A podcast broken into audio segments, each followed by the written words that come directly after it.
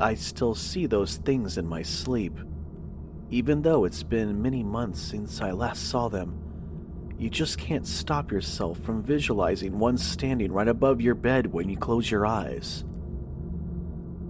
But it gets just so much worse when these things tear away friends and families from their bodies, instead of having to put a stranger out of their misery.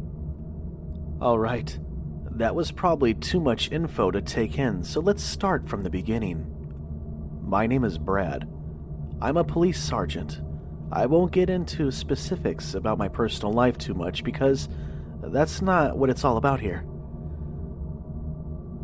I'm here to talk to you about the disease that wiped out or more like changed everyone in my hometown. It was a late, chilly August evening. Aside from myself, there was Carter, Jack, and Logan. For some quick background info, me and Carter had joined the police force as friends, but we had both met Jack and Logan at the job itself. Now that our vacation was coming to an end, we had decided to meet up at a campsite to experience the privilege of breathing the crisp nature air we really had time to cherish. We were all sitting on logs covered in a thick blanket of warmth from the bright campfire raging in front of us. After a while of talking about our lives and upcoming events, we sat in silence, save for the branches Jack was picking up in the fire, with his shotgun leaning on a small rock behind him. Since we work as law enforcers, we were given permission to own a firearm license and use it when we thought necessary. Wild animals or drunks occasionally slip by the woods at night, so the double barrel was the only real thing ensuring our safety. It might sound a bit strange, but we live in a part of town that doesn't really mind all that. As I look back to the woods, recent memories begin to creep into the front of my mind as I fall into deep thought. I knew it would be best if I just embraced them and got it over with, but I still wasn't ready to let them go, let alone face them. I try to clear my mind by attempting to rekindle the conversation as I glaze upon the stars beginning to light the reddish sky. Nice night today, huh? I gestured upon my eyes as everybody else glanced up at the darkening sky. Yeah, replied Logan. Haven't seen this many stars in a while, added Jack. After that silence seemed to regain its composure, and I slowly sank back deep into my mind. Though I never showed anything on the outside, I would occasionally feel my locked up thoughts desperately trying to escape my lips. But I didn't want to worry anyone, so for now, it was easy enough to brush it off as the aftermath of the dismal incident. It'll pass, I often told myself. As I looked up from the grass, I locked eyes with Carter sitting right next to my log. Through all the years together, Carter had learned to read me, even when I put on my most expressionless face. You okay, Brad? He asks. Yeah, I'm fine. I quickly respond as I break eye contact and look away. After a few more seconds of studying me, he signs. Cut the bull. What's bothering you? He questions, clearly not caring about the fact that he had just caught everybody else's attention. I'm fine. Just thinking about that book I'm writing, I retort. Your crime novel? Come on, you don't just pull that out of nowhere continues Carter. And besides, you never liked dealing with outlaws. Why remember all that? He says. Just. I stop. Wanted to tell others what shit they're getting themselves into if they decide to sign up, preparing them. I unenthusiastically blurt out. And with that, Carter felt quiet, weighing his options on what to say next. Tired of the whole ordeal, I blatantly kicked some nearby dirt as I looked to the sun beginning to touch the horizon. It's your girlfriend, isn't it? I jolted up to see that Logan has piped into the conversation. How'd you. You're in the blues. We all go through it. Just pick yourself up, and there's plenty of fish in the sea, he announces as he lets out a quick chuckle. Yeah, me and.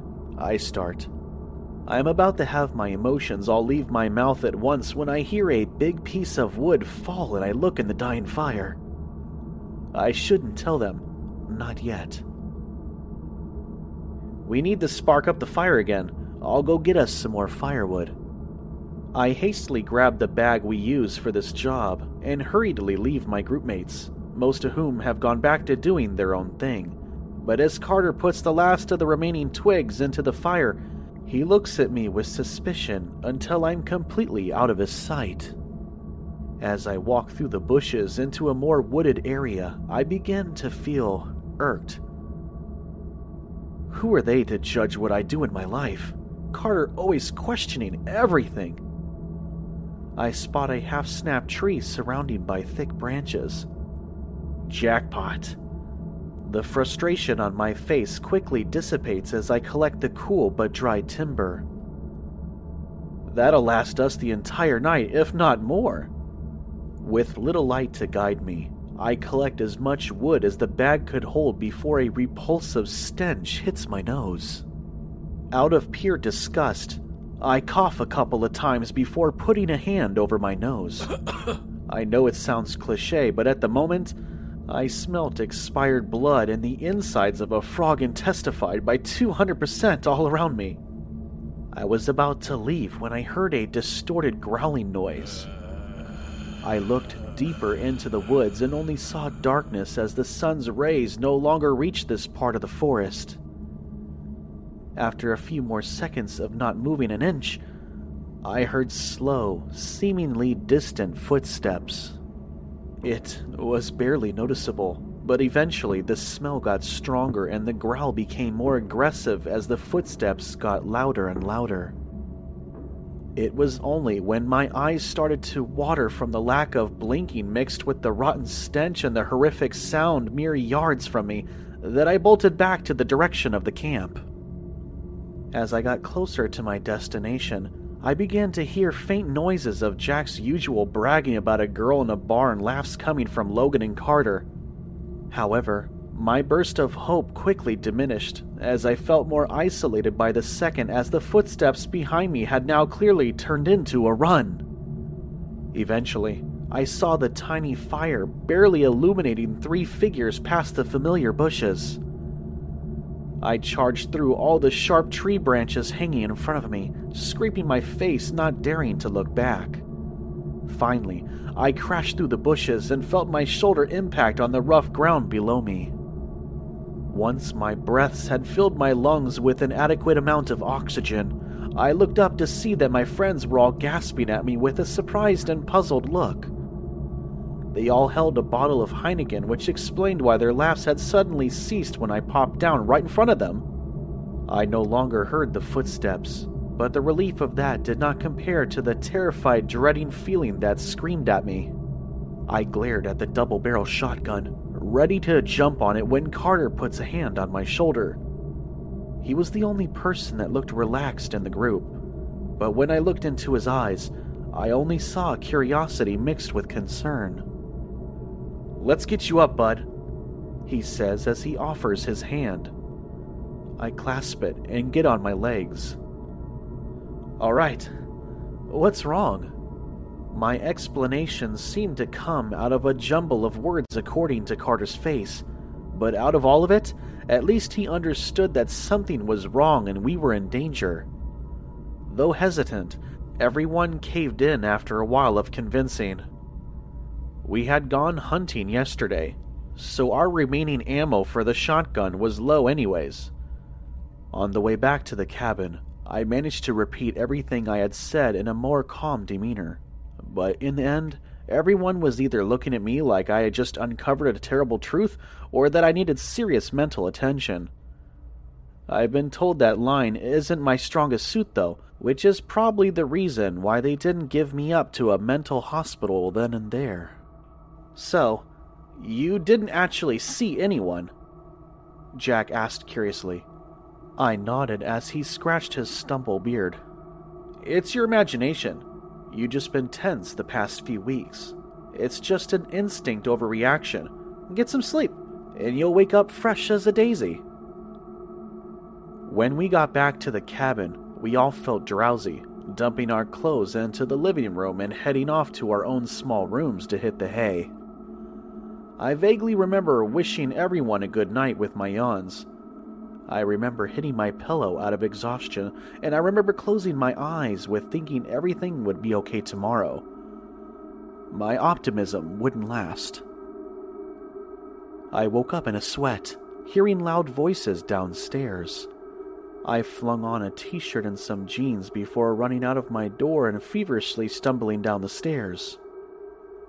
As I was going down, I heard, What the hell is that? and Get the shotgun! I wasn't surprised to find everyone was already down there aside from Jack arguing about what to do next. What's going on? I shouted. Logan turns to me wide eyed and explains the situation. I woke up in the middle of the night to get some water from the kitchen, so I came down here, looking out of the window, and see that!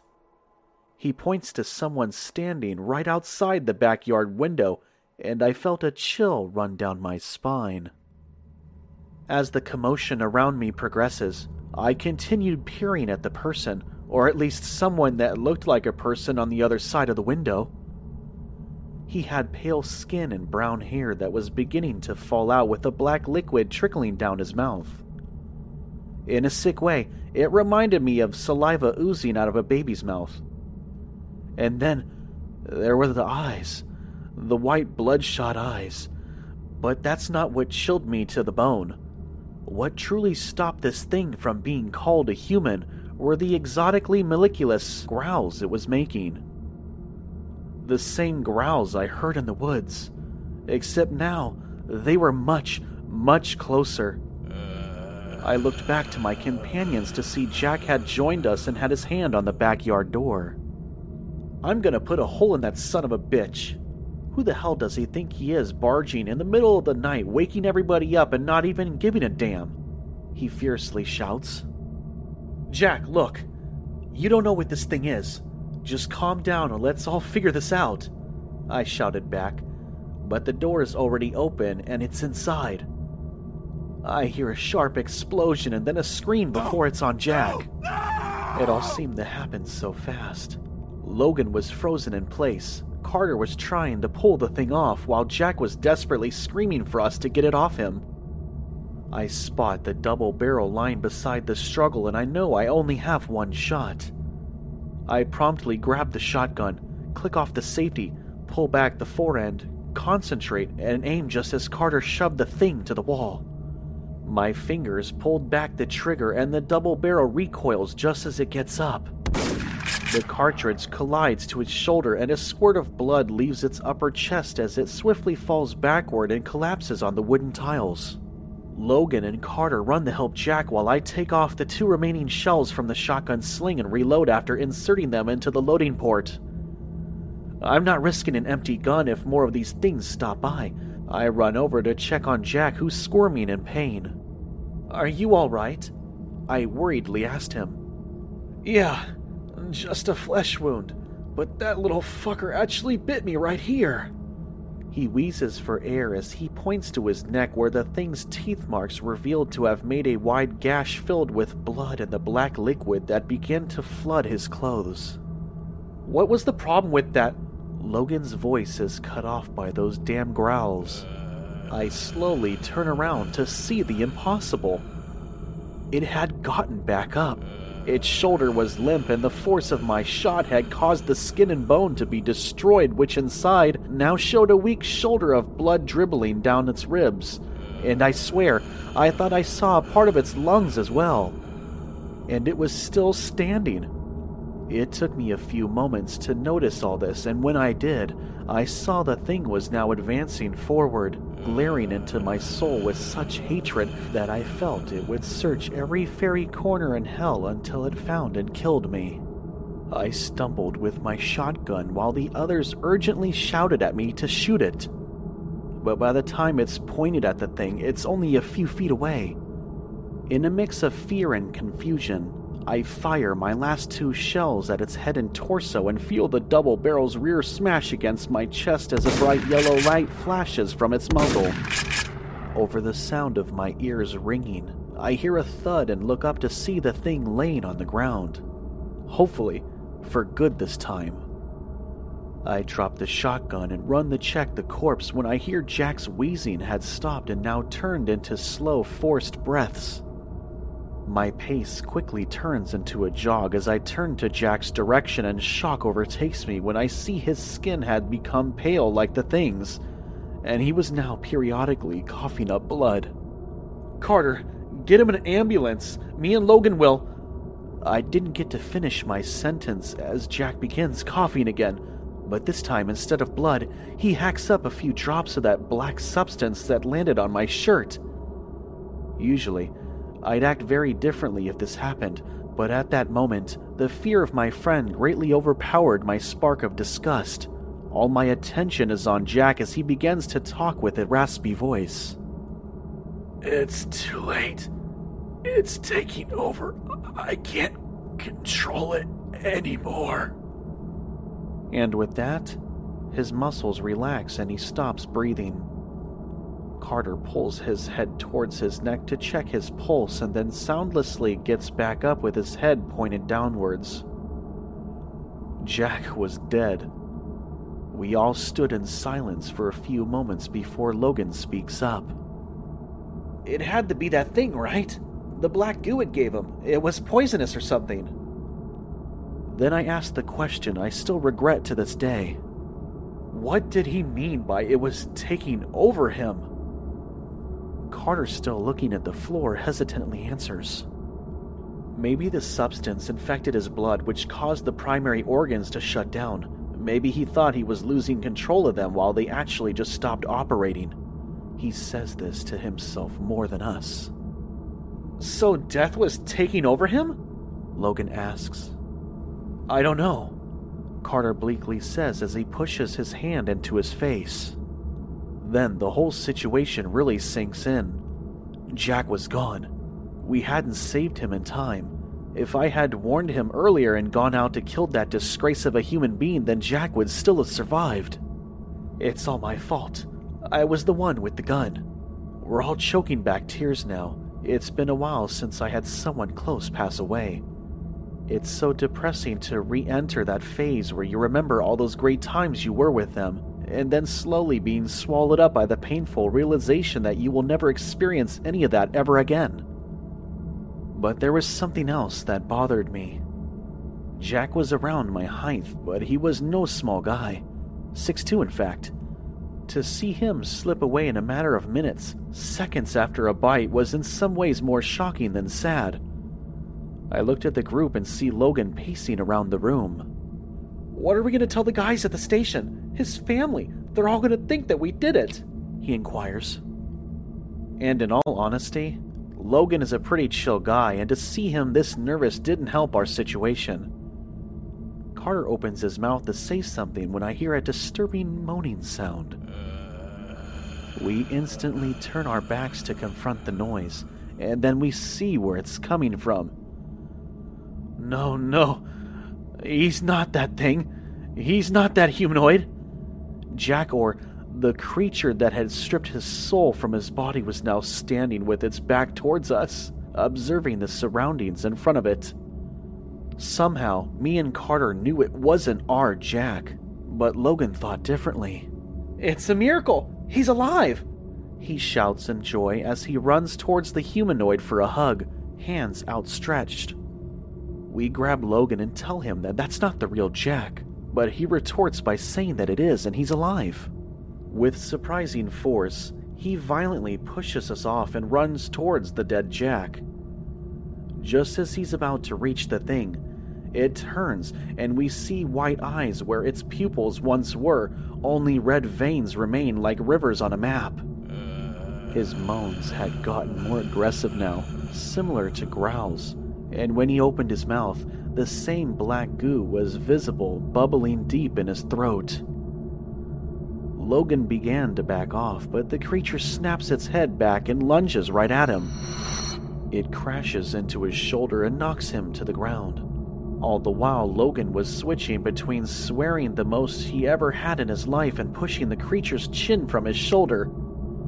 We ran to help him, but just as we were almost there, the thing finally managed to get its teeth into his skin and sank them deep into his chest. I'm bit! You can't save me! Get out of here! Get help! He desperately implores. We both stared at the scene before us, deciding what to do next before looking at each other and dashing to the decrepit BMW in the front yard. On the run back, I almost tripped when my gaze lingered too long on the slimy intestines spilled out onto the dead thing's stomach that now had its shattered skull turned into a fountain of red. The combination of that and the echoes of Logan's screaming slicing the air didn't help my coordination. Once I was finally outside, I spotted Carter running towards the car whom I followed, having the cool, fresh air against my quiff hair ever so slightly. I jumped into the front passenger seat of our vehicle and slammed the door shut as Carter flared up the engine and turned on the headlights. We sped off into the night, attempting to comprehend everything that had happened. Even though new questions popped up every minute, there was a few that still stuck out. How did Jack die from a bite? How did he get back up? Will Logan share the same fate? As my sea of questions rose, I began to feel a headache coming along as well as a tingling fatigue. Just as I was about to pass out, Carter startled me awake. So, where exactly are we going? He said in an obnoxious manner as he taps his fingers on the wheel. I got no idea, I plainly responded.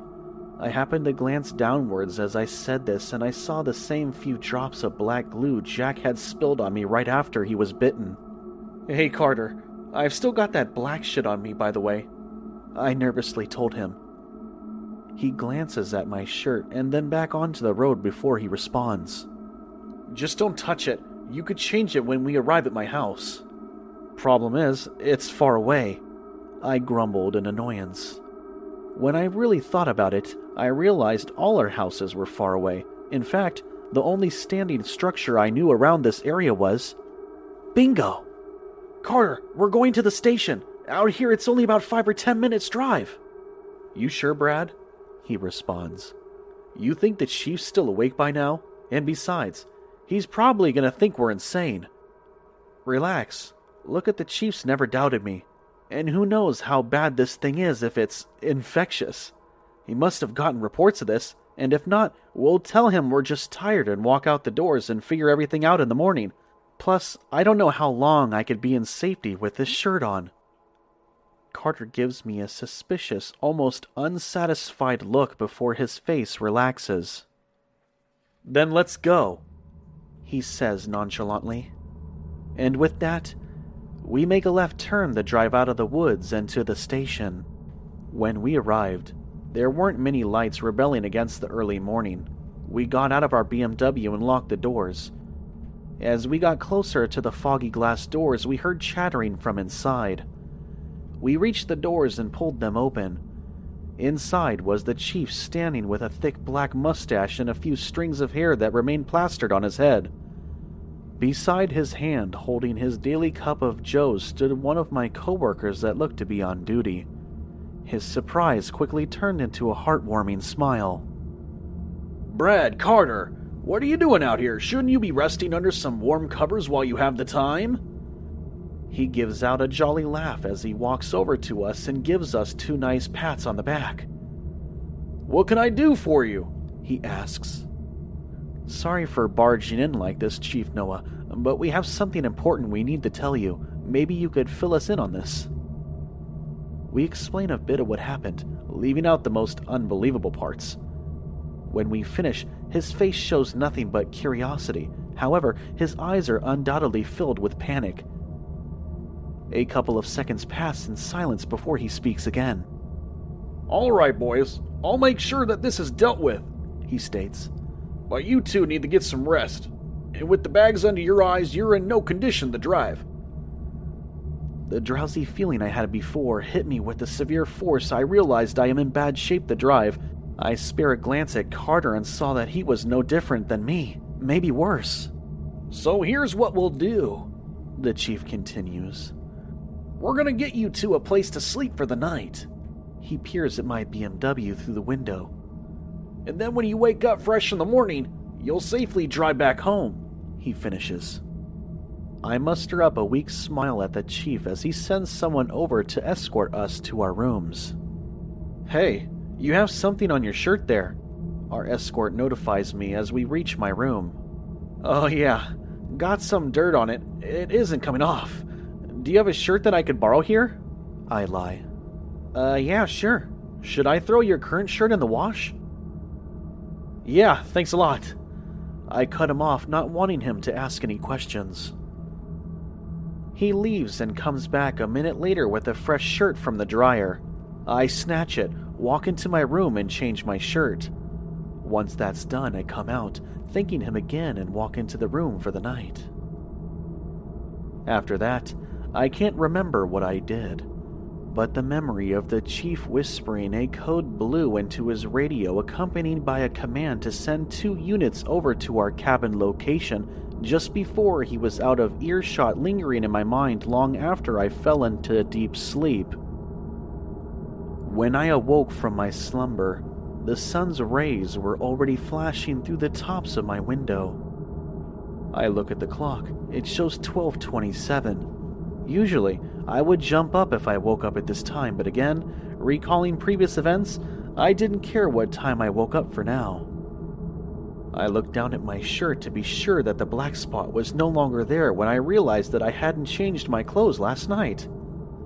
After a few quick stretches, I open the door and walk out to the station's living room where I see Carter and a few other officers lounging on the chairs and sofa with their cups of coffee. Not in the mood for a cup, I walk down to Carter and grab a donut on the way.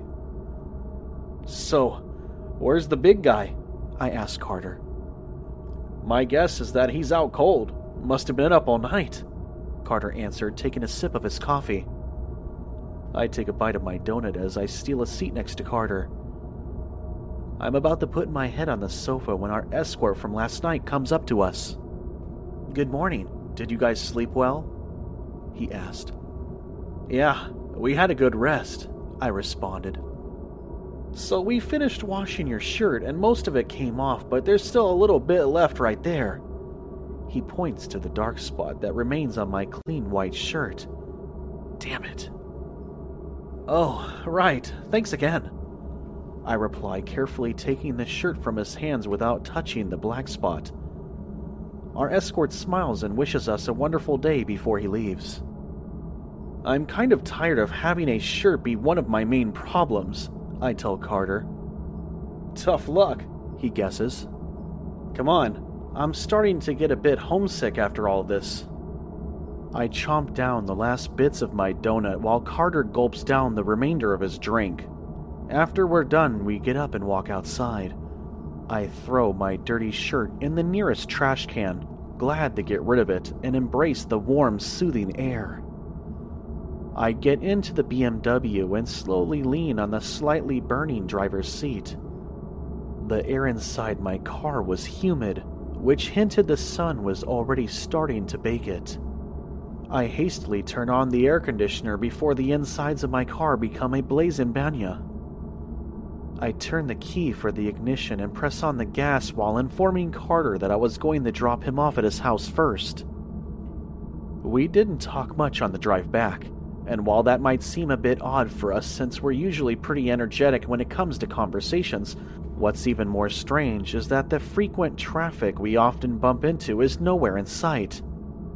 Sure, there were cars that occasionally followed or zoomed by us, but not enough to cause a real traffic jam. Even more, there seemed to be an increased amount of police everywhere as well. We didn't pay too much mind to this, however, and we eventually reached Carter's house where he jumped off and promised to give me a call later. As soon as he entered his house, I turned back into the direction of the cabin. To this day, I still think that I was better off not going, but at the time, I still felt I needed to know the truth. I knew Carter would disagree, which is why I was going alone. I needed to know what really happened to Jack and Logan. The ride was shorter than I expected, though that made sense since we usually had a numerous amount of stalls on the way there. but now nothing could distract me. I determinedly made my way to the old house. When I arrived, it was well past brunch. I parked my car a good distance from the lodge, not wanting to attract attention. As I expected, when the entire part of the front of the house was visible, I noticed a cop car standing right in front of the cabin where I'd barely make out a figure through the half cracked open window. I quickly hid behind some trees. If any of my coworkers recognized me, there would surely be questions on why I was there during my vacation right after I reported an attack there just a day ago. I waited for a few minutes, hoping for some miracle that would make whoever was there leave and not getting anything. I was just about to head back when I heard a loud voice coming from inside the car. I looked back and saw the person inside now held a small black object his radio. He looked distraught, and a few seconds later, he put down the radio and flared his cruiser while simultaneously turning on the sirens and driving right past my hiding spot as I ducked behind some bushes. When the coast was clear and I couldn't hear the sounds of the screeching tires anymore, I made a run for the cabin. I got to the door and tried to open it, but it was locked or barricaded from the inside. Should have come earlier. Then I remembered the backyard. The wooden fence wasn't that tall, and I could probably climb over it. Before doing so, I listened for any noise. It didn't seem like there was any, and they didn't have time to set up any cameras in there. At this point, I was too dogged to stop myself, so I brazenly grabbed the top of the fence and pulled myself over. I landed on the grass and turned the corner to the grilling area where the back door was, and I was taken back. I knew the backyard would be a bit messy from our struggle, but the new scene was unsettling. More furniture was tossed over, and it now looked like someone had spilled a full bucket of black goo instead of a few drops we saw last night. The same repulsive smell I smelt in the woods and on my shirt had also returned police had quite a time. Yet something told me that I needed to continue onwards and find out what happened last night. Perhaps an instinct. I followed the scent as it got stronger. The only thing that I could do to stop myself from vomiting was breathing through my mouth, but even then I still felt its ominous presence. And then, at the very edge of the backyard, I saw a white bag lying on the orange leaves with what looked like a shovel situated on the fence. As I got closer, I realized that what I was looking at was a body bag. On closer examination, I noticed a small part of the bag at the top was unfolded. As the angle I was at, I couldn't see inside, but a couple of steps forward would. After taking a deep breath, I leaned my head sideways and immediately saw that the corpse inside was filled with bullet holes in the black goo like in all the others infected. And then I recognized the person as the crippled, rotting body of Logan. I've had enough of this, I thought as I sprinted in the direction of the BMW. I jumped over the fence and stopped in my tracks. In front of me stood a policeman with a fresh cut who I assumed was trying to grow a beard. I braced for the incoming questions, but then realized the man standing in front of me was Gerald. Me and him weren't really close, but since we both work at the same station and with the others, I could say we were acquaintances. Brad? He asked as he took his glasses off to inspect me. Are you still on break? Why are you here? It's a long story. Did you get assigned here? Yeah, just right now they needed someone to fill in the case. The others he stopped realizing he had said too much. Well, they had other matters to deal with. Anyways, what are you doing here again? He presses. I really didn't know what to say. I mean, I can't think of a good lie, but I can't think of a good way to put the truth either. Then I remembered the chief's reaction. He was definitely hiding something back there, and if he knows something, then maybe he told the others on duty like Gerald. I decided to give it a shot and confess everything to him pretty quickly. I don't know. Yesterday, me, Carter, Jack, and Logan were camping. Then we went back inside. In the middle of the night, this thing with black goo bit Jack and we took it down, but then Jack started spitting the black goo and bit Logan. You. Oh, you already saw them? He asks. Saw who? Biters. He barks out for a few seconds. Some kind of disease going around. They'll tell you everything when you get back on the job. He turns to leave, but I stop him. Look, I lost two people I've known for years last night.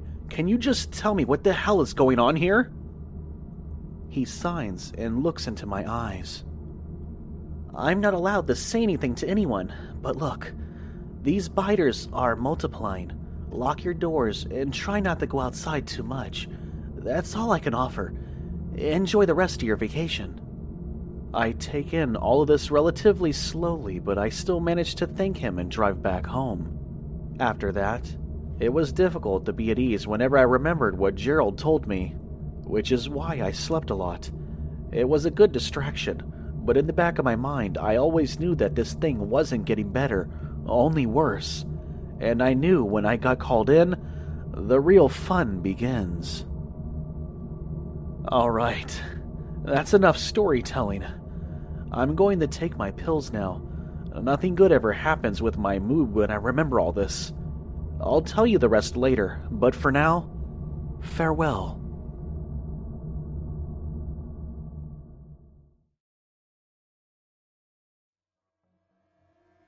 Hey. So I'm back. At first, I was hesitant at the thought of continuing all this, but after reading your comments on my previous post, I've come to the realization that this nightmare will never stop haunting me unless I just finish it. If you haven't seen the previous part, I recommend you do so right now since I'm about to tell you what might be confusing if you haven't already. But if you have, here's the rest of the story. Surprisingly, whatever this thing was, was spreading slightly slower than I expected. I was called in the day after I was at the station, but nevertheless, I still got a day to get my bearings with all the help of sleep. I even managed to spare a little time on some research of this disease. The day after I talked with Gerald, I woke up around 6 in the morning. Made sense though. He did head off to bed pretty early the previous day.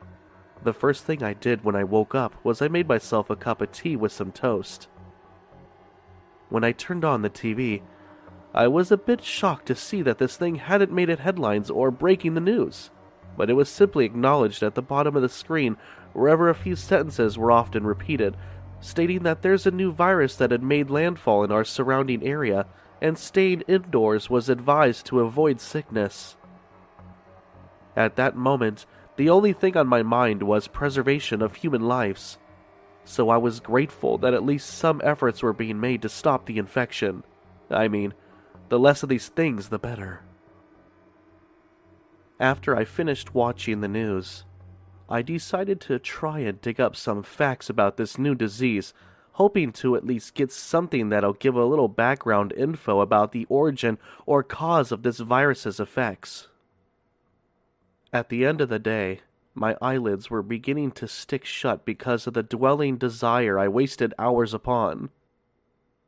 While discovering few revelations of the virus that was scattered across the edges of the internet, however, I had found out that the virus was officially called the FB or flesh biting virus, which, when makes contact with blood in the human body, completely eradicates the immune system and soon after enters the brain where it gains complete control over its actions. It wasn't much, but after a day of non-stop typing, you're really just grateful for whatever you get. Right after supper, Carter gave me a call which I had completely forgotten about. It took me a while to fish out my phone, which had somehow made its way underneath the couch pillows, but I eventually managed to grab it and picked up the call. Hey, Brad. You there? He asked. Yeah, yeah, I'm here. How are you? Not too good. I still don't get what the hell is happening. And now that Jack and Logan are gone, He pauses. well, it hasn't been easy. What about you? Hasn't been great for me either, but I did figure out what happened with Jack and Logan.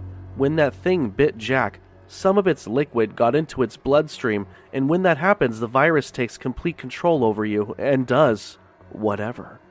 I told him. Well, I wasn't as lucky as you. Nobody's answering my calls. Wait, what do you mean? Family, friends, coworkers, even the chief's phone just goes to voicemail, and you know he's always on top of the game he signs. Something really messed up is going on here. That's when I realized something. Aside from Carter, nobody has called today. While I was processing the information, I heard a doorbell being rung on the other line. Sorry, gotta go. Someone's here. We'll talk later, alright? Good night. He hurriedly said before I heard the buzz of a decline button. By that point, I was beginning to feel a weariness taking over me, but just before I laid down in my bed, I decided to call someone up. I put the phone to my ear to be met with the dull, call failed sound. My eyes cracked open to see a white light creeping through the cracks of my upside down phone. My ringtone was emanating from it, so I quickly grabbed it and turned it the other way around. My heart skipped a beat when I saw who it was, and I quickly swiped right to answer the call. Chief, where have you been? You didn't pick up my call last night. Yeah, sorry about that. I know I usually pick up on the second ring, but lately I've had enough on my back to know where my blasted phone was. Look, I don't have much time, but we need you at the station ASAP. I'm on my way. The phone call ends and I check the time. 4:17 a.m. Above the time, there is this emergency notification sent about an hour before our phone call. Head indoors immediately. Lock your doors and under no circumstances allow any individuals into your house. Anticipate further notifications. The message sent a chill down my spine as I pulled the covers off me and pulled on my socks. I hastily got my jeans and flung on the tank top, in which I rushed downstairs to put on my shoes. Once I was outside, I ran inside my BMW and twisted the key for the ignition as the headlights turned on and shone through the darkness in front of me. On the way to the station, the roads were absent of any civilians and humans overall, aside from the lights illuminating rooms and houses and other cruisers speeding by in front of me. As I got closer to the station, I couldn't help but feel a gut feeling emerging in my stomach as memories from a couple of days flashed back in my mind, and all of us sitting at the campfire before shotguns echoed through the cabin, and that thing, that monster limping towards me with those cold, lifeless eyes. When it became too much, I didn't know what else to do but turn on the radio.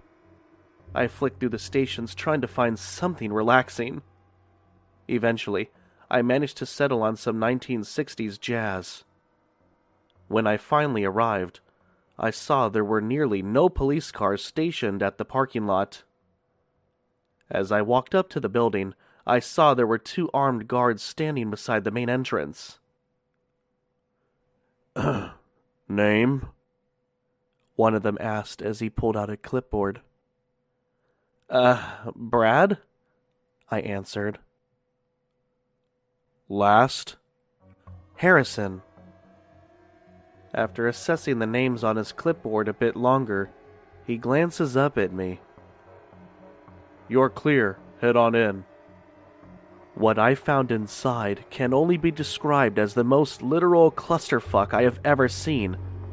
Receptionists were frantically answering phone calls while police officers were constantly moving from one place to another. Through the chaotic scene, I managed to squeeze through the crowd and find the chief in his office with one hand sliding through his hair and the other holding onto a phone he was breathlessly talking into. I cracked open his door and quickly slid inside. He said a few last words into the phone before feverishly placing it back down onto his desk.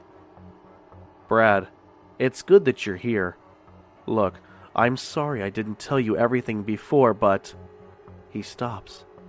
It's for the best. What do you mean? I asked him, already knowing the answer. Look, those things that got Jack and Logan, it's this new virus.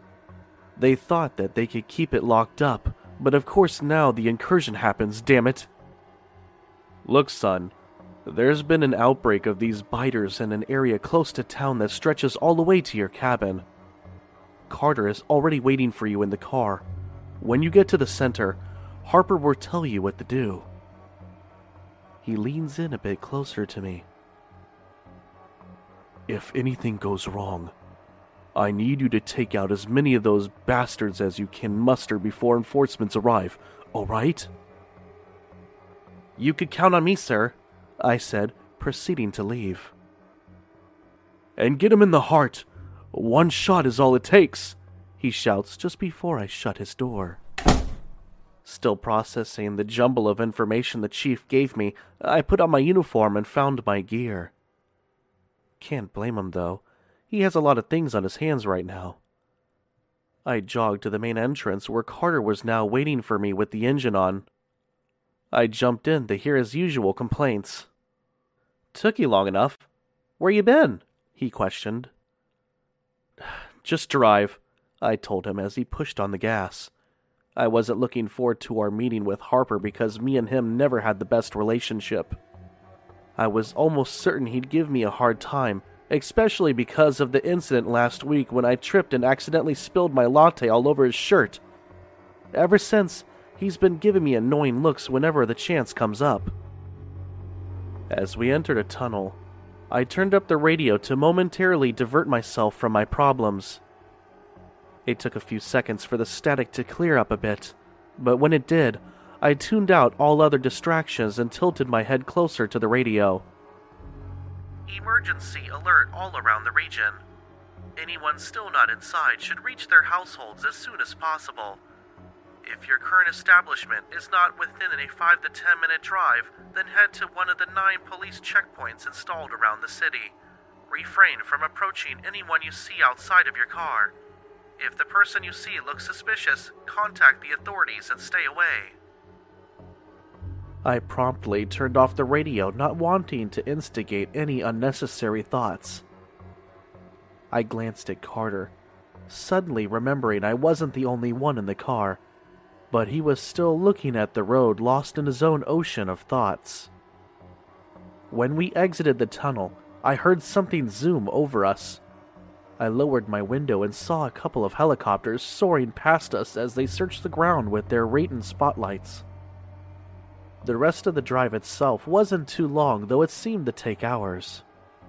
As we got closer to our destination, we saw more and more police cruisers blocking exits as the occasional SWAT and CDC units roamed the streets. Sometimes, we even heard the intermediate piece of gunshots being fired somewhere off in the distance. Where exactly are we going? I asked. Sector 2 part of the city. At least that's what Harper said. Yeah, I was wondering. Have you heard from his captain? Uh, no, actually. I guess you'll have to ask him, Carter responded. When we finally reached our destination, the sight in front of me was ghastly. The nature friendly environment had lost its pristinity and had now been turned into a full on government outpost with law officers swarming the area. Petrified civilians were ushered into a designated area as they gave nervous side glances towards a metal fence on the other side of the outpost. As we got out of the car, Carter checked his holster to make sure his pistol was there. I did the same and strapped my shotgun over my shoulder. After asking around, we progressed towards Harper, passing more panicked faces and constantly shielded our eyes and ears from the multiple searchlights regularly scanning all areas in the outpost, as well as the blaring car siren just out of view. Everywhere you went, you could see yellow caution tape plastered in between two trees leading deeper into the forest. Eventually, we found Harper in the middle of it all, barking out orders through his microphone connected to some loudspeakers. A truck was sitting behind him with a soldier operating a machine gun nestled on its rear end. When we were close enough to him, his deafening voice was cut off as he turned his obnoxiousness to us. So, where the hell have you two idiots been? It's hard enough organizing a bunch of clueless citizens, but when I have to deal with tardiness. He silently glares at us, waiting for an apology. "Oh, we're sorry, Lieutenant, Carter answers. Won't happen again. Hey, by the way, Harp, Lieutenant, where's your captain? I asked. Harper looked at me dumbstruck, almost like I'd offended him. Brad, that's none of your business. But if you're so interested, he's at some kind of important meeting, gave me orders, and left me in charge. Okay, I reply. He looks at me as if expecting more, but embarrassingly realizes that's all I'm gonna say. Something I take genuine satisfaction from. He signs before speaking. All right. I'm gonna say this once, so you better listen closely. Carter, I'm gonna need you to keep an eye out on the civilians. They're unpredictable right now, so keep them at bay. Carter gives a quick wave for us before leaving. And Mr. Harrison, Harper said, as if my name was repulsive. He lit his cigar and looked around the park before speaking. I need you to get on that platform and defend this outpost. He points to a platform situated on top of the same fence the people had quickly moved away from. It was intertangled in barbed wire and someone already standing on the platform. For a moment, I can't hear Harper as he continues blabbering on with some instructions, but he quickly notices. Beyond that, are you even listening to me? You gotta work on your attention span, Harrison. If something like this happens again, then you're gonna get one good talk from the chief. Sorry, I said, glazing back at Harper. That's sorry, Lieutenant, to you. I look Harper right in the eye for him to know I'm listening while using all my willpower not to strangle him right then and there. He mutters an insult before proceeding with his senseless lecture. Like I was saying, if you get too close to the edge of the fence, you'll get a refreshed definition of the word death. He deliberately puffs out a cloud of smoke threateningly close to my face. So you better watch out. I don't remember the rest of what he said, but I do remember him giving me a radio to contact me if anything seemed wrong. Before I knew it, I was climbing up the ladder to my temporary job. When my foot stepped on the last steel bar, I looked up and saw the person I had seen up there before. What immediately stood out was his eyes. They looked dull and tired, and when I looked into them, I saw nothing but a dark void beneath them. Aside from that, he looked like he'd been in his late twenties, and by the looks of it, his dark uniform hinted his allegiance with the local SWAT team. His uniform also complemented his assault rifle, which was flung over him. As I finished my ascent, he gave me a slight nod before looking back in the direction he was previously fixed on. As my eyes glazed lower past the barbed wire at the ominous ground below us, I froze. The already dirt roads were littered with corpses of humans and biters alike. What the hell happened here? I shot with dread building up in my voice. It used to be worse. The scouting squad managed to take out the ones near the gate and put out the fires. My nearby companion says in a conventional tone. What scouting squad? I inquire.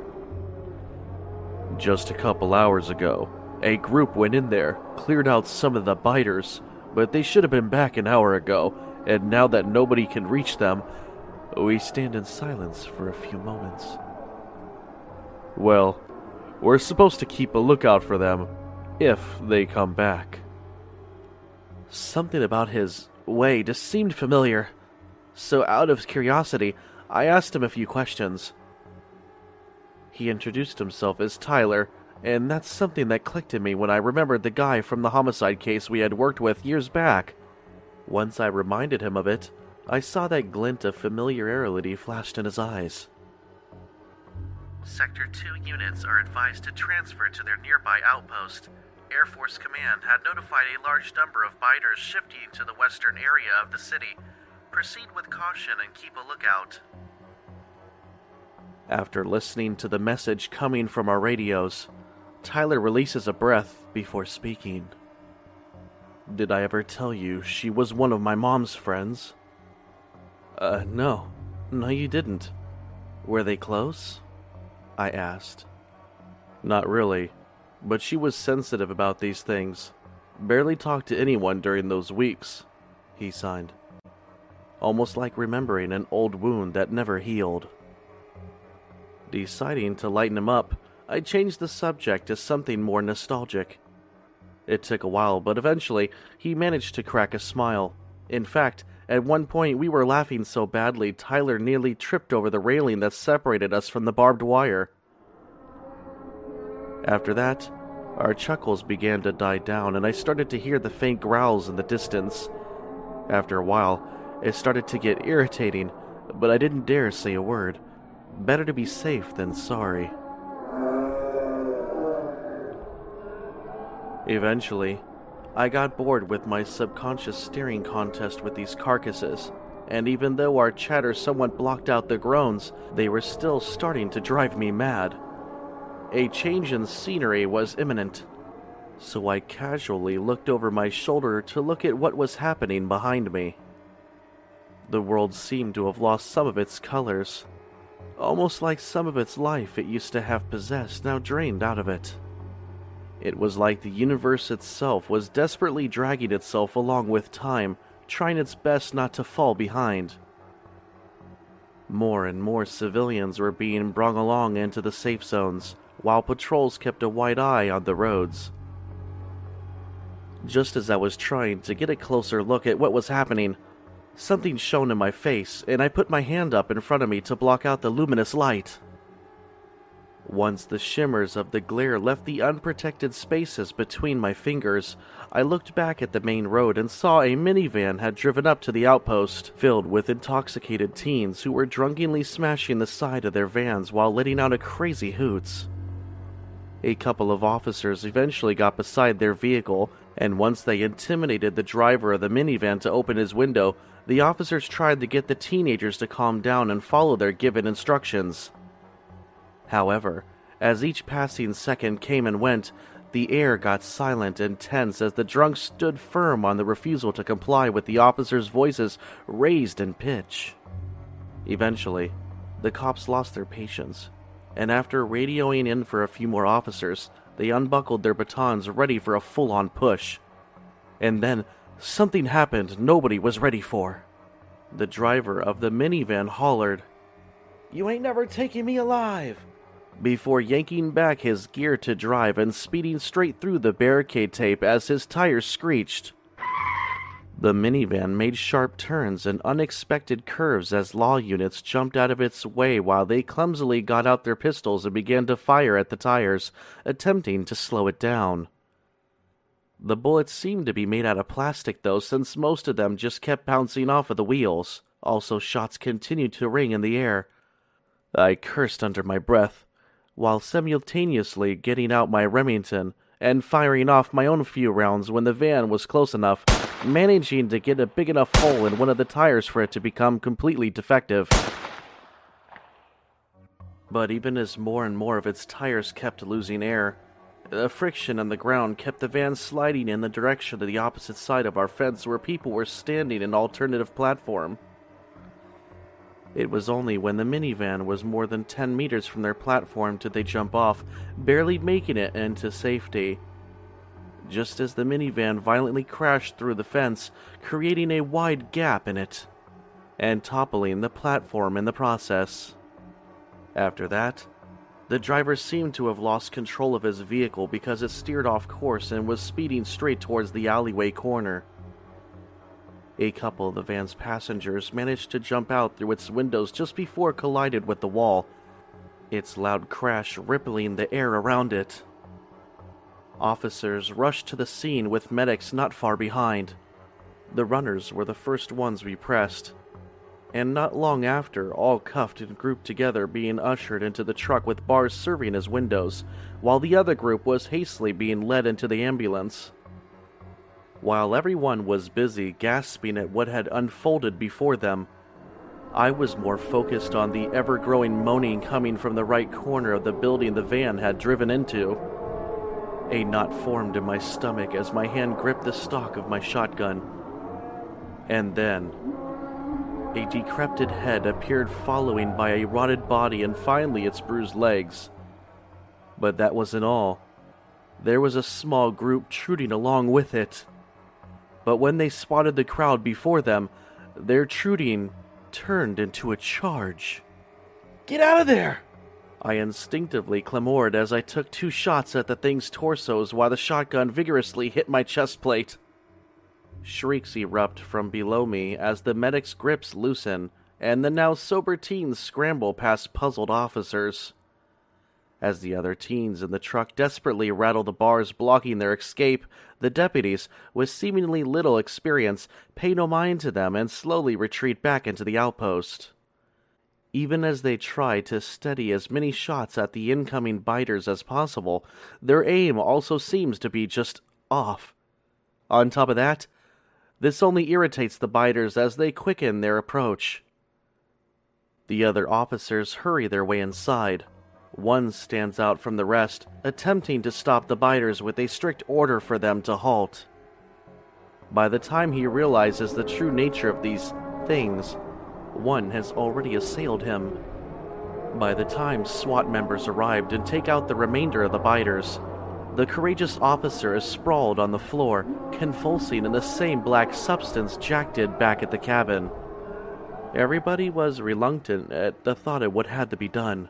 Most were stalling or were calming their fellow coworker, telling him it would be okay throughout his discombobulation. Kill him!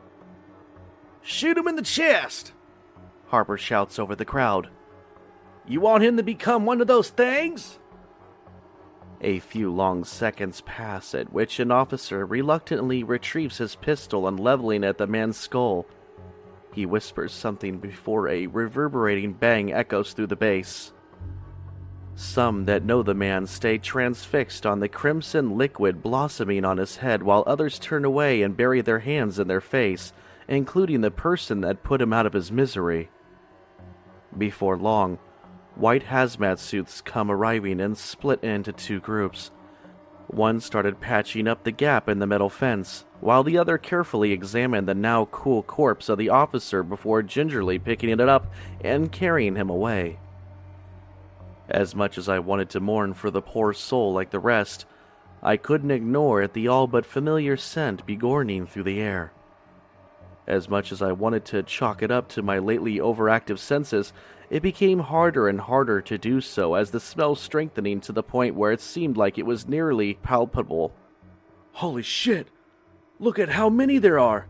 Tyler points to an area about 30 meters from us at approximately 1 o'clock from our point of view.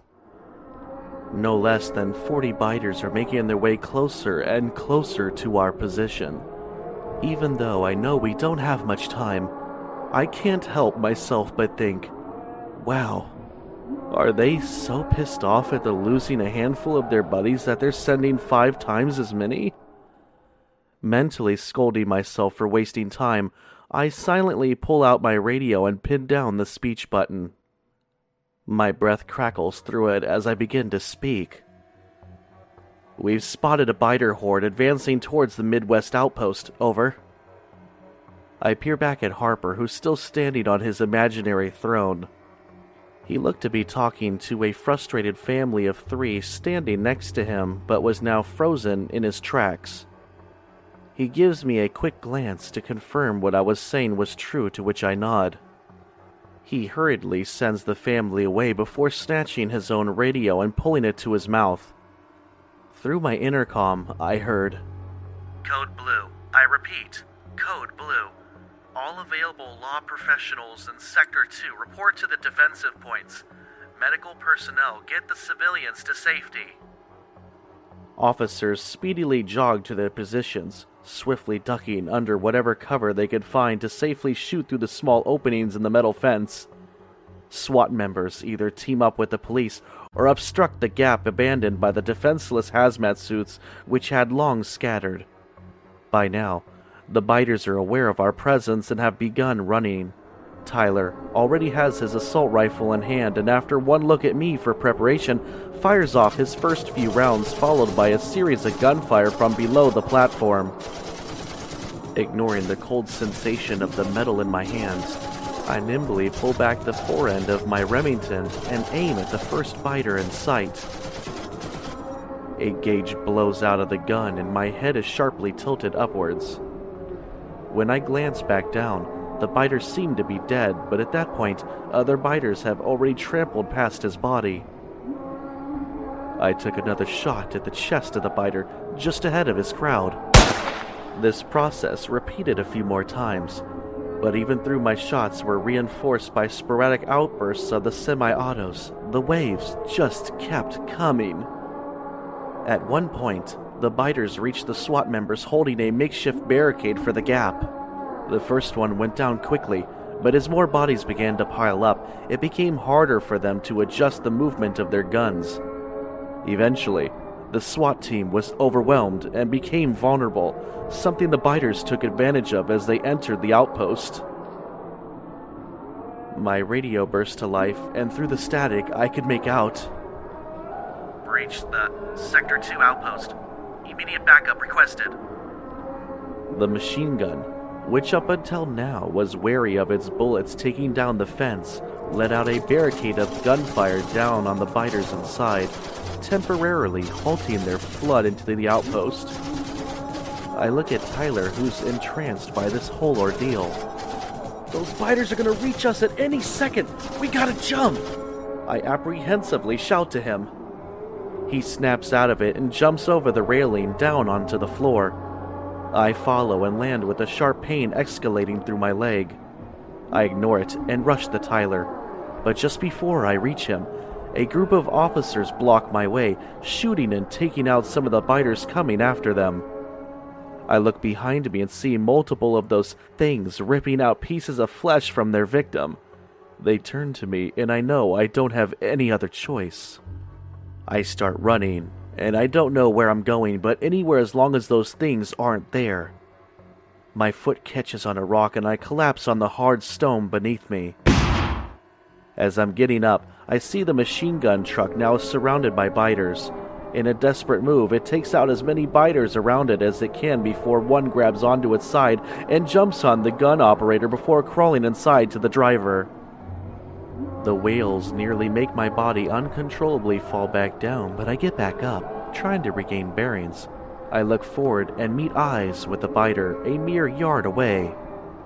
Its neck is snapped backwards, with its head entangled in bulging veins while ghostly white eyes are buried deep within its sockets. It screeches a guttural scream before sprinting right at me. I fire my shotgun, but I miss each time, it springs right on top of me, and I shut my eyes waiting for the fatal bite. Bam! My eardrums ring as this thing flops down threateningly close to my throat. I push it aside and see the shallow image of a cloth torn Carter. He offers me a hand, and I grasp it. Thought you'd still be here, he said as he was pulling me up.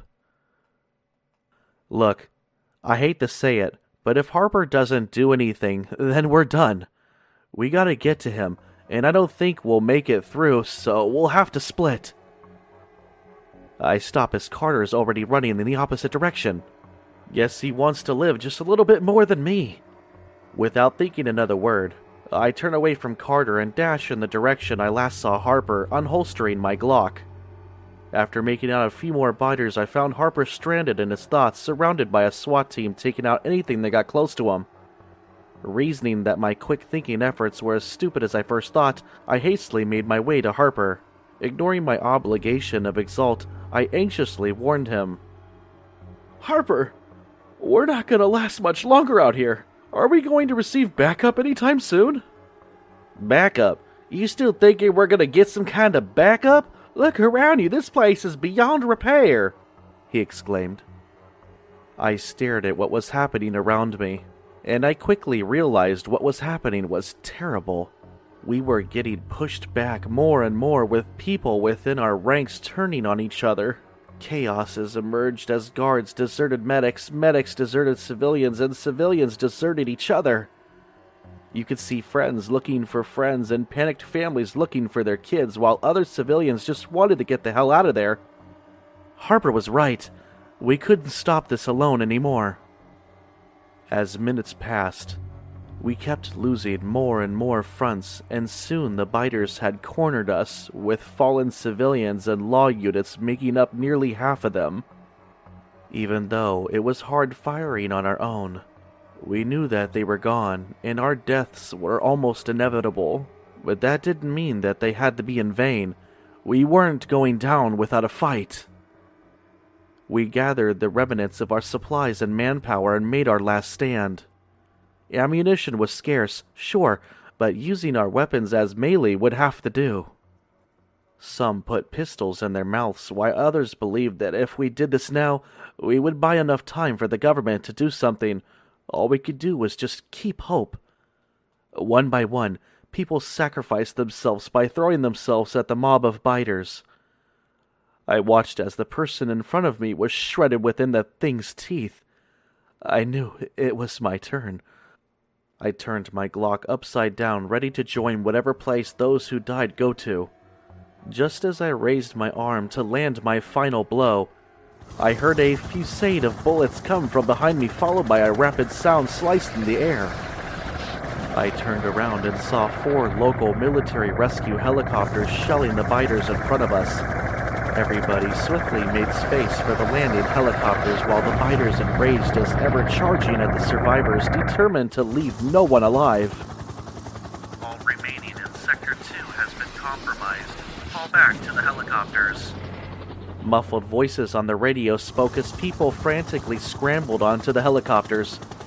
The chopper's automatic rifles were now reloading, and the remaining ammo in our guns barely made a dent in the uprising horde of biters. By the time I finally found an open space, people were getting tackled by biters left and right, screaming through the pain. I knew this was my last chance. I jumped into one of the helicopters just as I felt it jolt upright and it began to rise from the ground and fly upwards.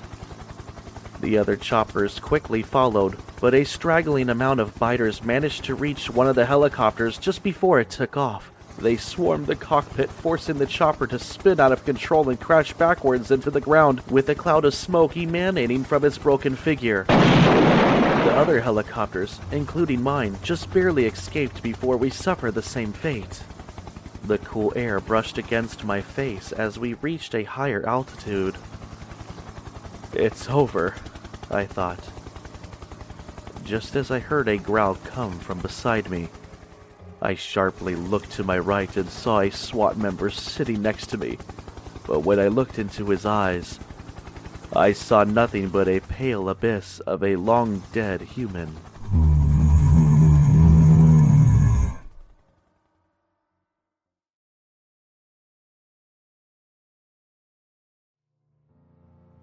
An explosion rattles the helicopter we're in. I look down at the demolished helicopter and see a bright orange haze blocking my view. As it dissipates, I could see the downed copter is now nothing but a disfigured mess of ash and metal.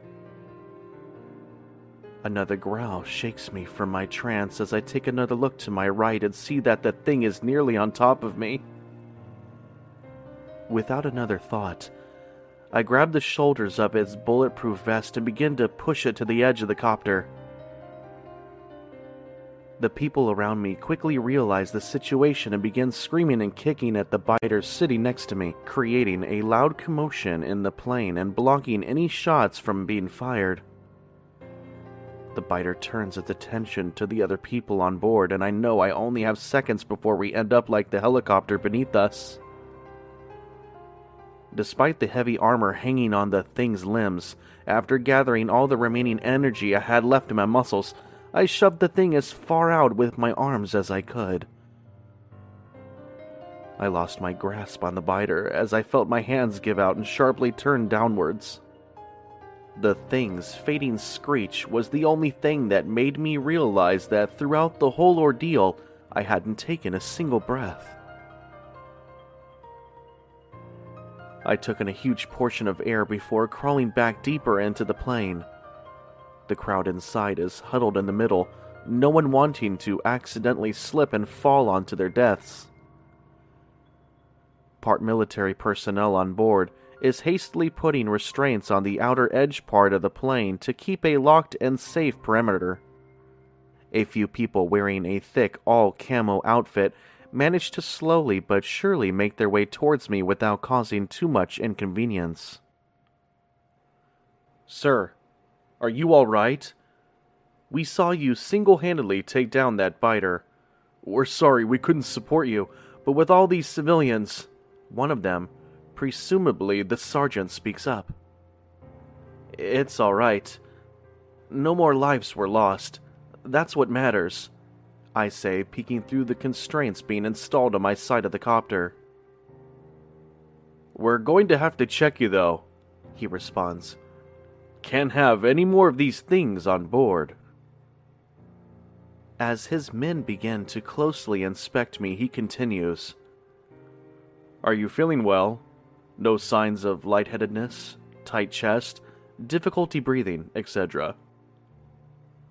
As the short answers to his questions nearly end, the soldiers around me warp up with their observations. Their commander tells me that you could call it a miracle that no other people were close enough to me to have spread the infection. You handled that situation fairly well, judging by your uniform. You're a cop, aren't you? How many years have you been in service? He curiously asked. Uh, about six years now. Been a hell of a ride. Uh, used to be. The copter violently shakes before I could finish. We all struggle to find something to hang on to against the turbulence. The helicopter eventually calms, and we regain our balance. Not as much of a hell as this, huh? The commander says, still clutching the metal bar he had found at the side of the copter. He shakes his head and looks at me. When we heard the distress signal coming from your area, they sent out the first aircrafts they could get their hands on. He stops and goes silent for a moment. Didn't expect so many of you to be here. I mean, more helicopters were on the way, so it wouldn't have been so crowded, but how couldn't it have happened so damn fast? He ponders, lost in thought. I take the time to take a better look through the gaps in the outside entrance of the copter. After struggling to get back up, my legs eventually regained balance on the metal floor. I peered out onto the ground and saw that the emergency broadcasts were doing their job with keeping people inside. Nearly all the houses that had lights on with their cars in the parking lot, with no one visible on the ground. Suddenly, I get the urge to ask the first thing that's supposedly to pop up in my head. Sir, do you mind telling me where exactly our destination lies? The military commander turns his face to me and automatically speaks. Nowhere special. If you're interested, away from those biters at least. Before he trails off again, I repeat my question in a more aggressive tone. Where are we going, sir?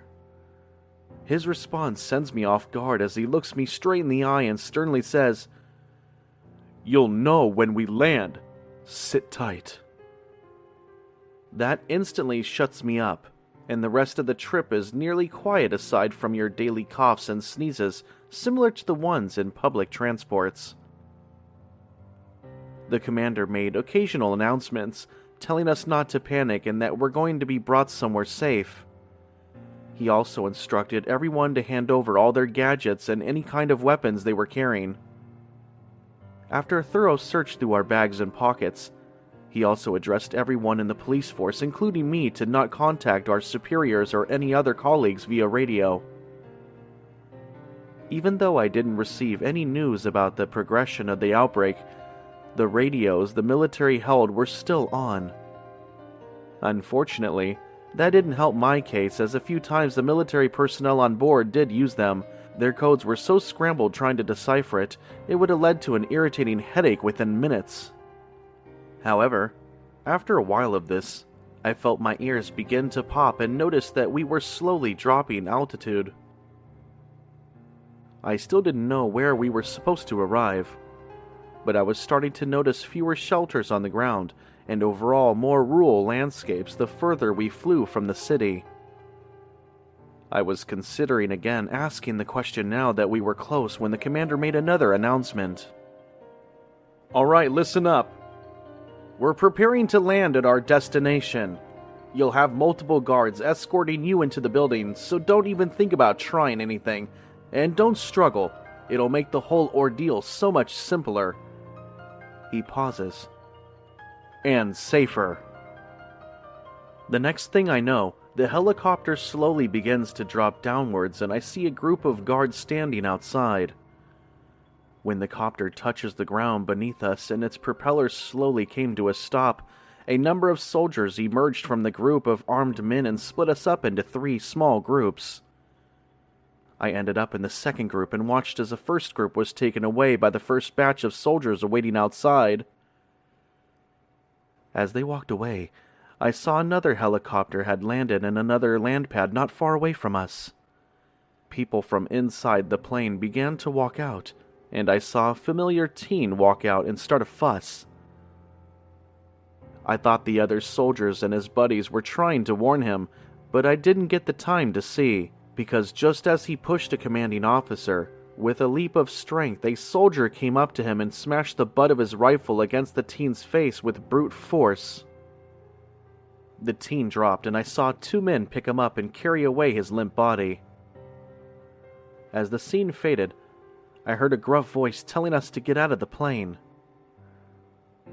We did what he said, and once we were out, the soldiers patted our sides and pockets, and we began walking to the direction of the building in front of us it had no extraordinary remarks, aside from the grayish haze that coated the surface of its three story floors. I tilted my head around just enough to inspect my surroundings and not cause any suspicion. I glanced at the guards and saw that their faces were calm but still had their hands tightly gripped on their M4s at their sides. I also managed to sneak a look over my shoulder and guessed that we were in the middle of nowhere since there was nothing in sight aside from a few distant trees. I didn't notice how my pace slowed down as I continued to hastily look around. Hey! Move it, officer! This ain't a museum! A soldier behind me says as he forcefully nudges me forward. I annoyingly pulled my hand away and continued to move forward. When we reach the building, I see another task force is already waiting for us just outside the entrance. The previous soldiers that were with us leave and go back towards the helicopter while the new troops take us in. Inside, the first thing that shows up is a hallway with offices on either side, all leading up towards a set of stairs. We are tentatively escorted up the stairs leading to the second floor where a lounge of some sort stood before we even have time to get off the stairs.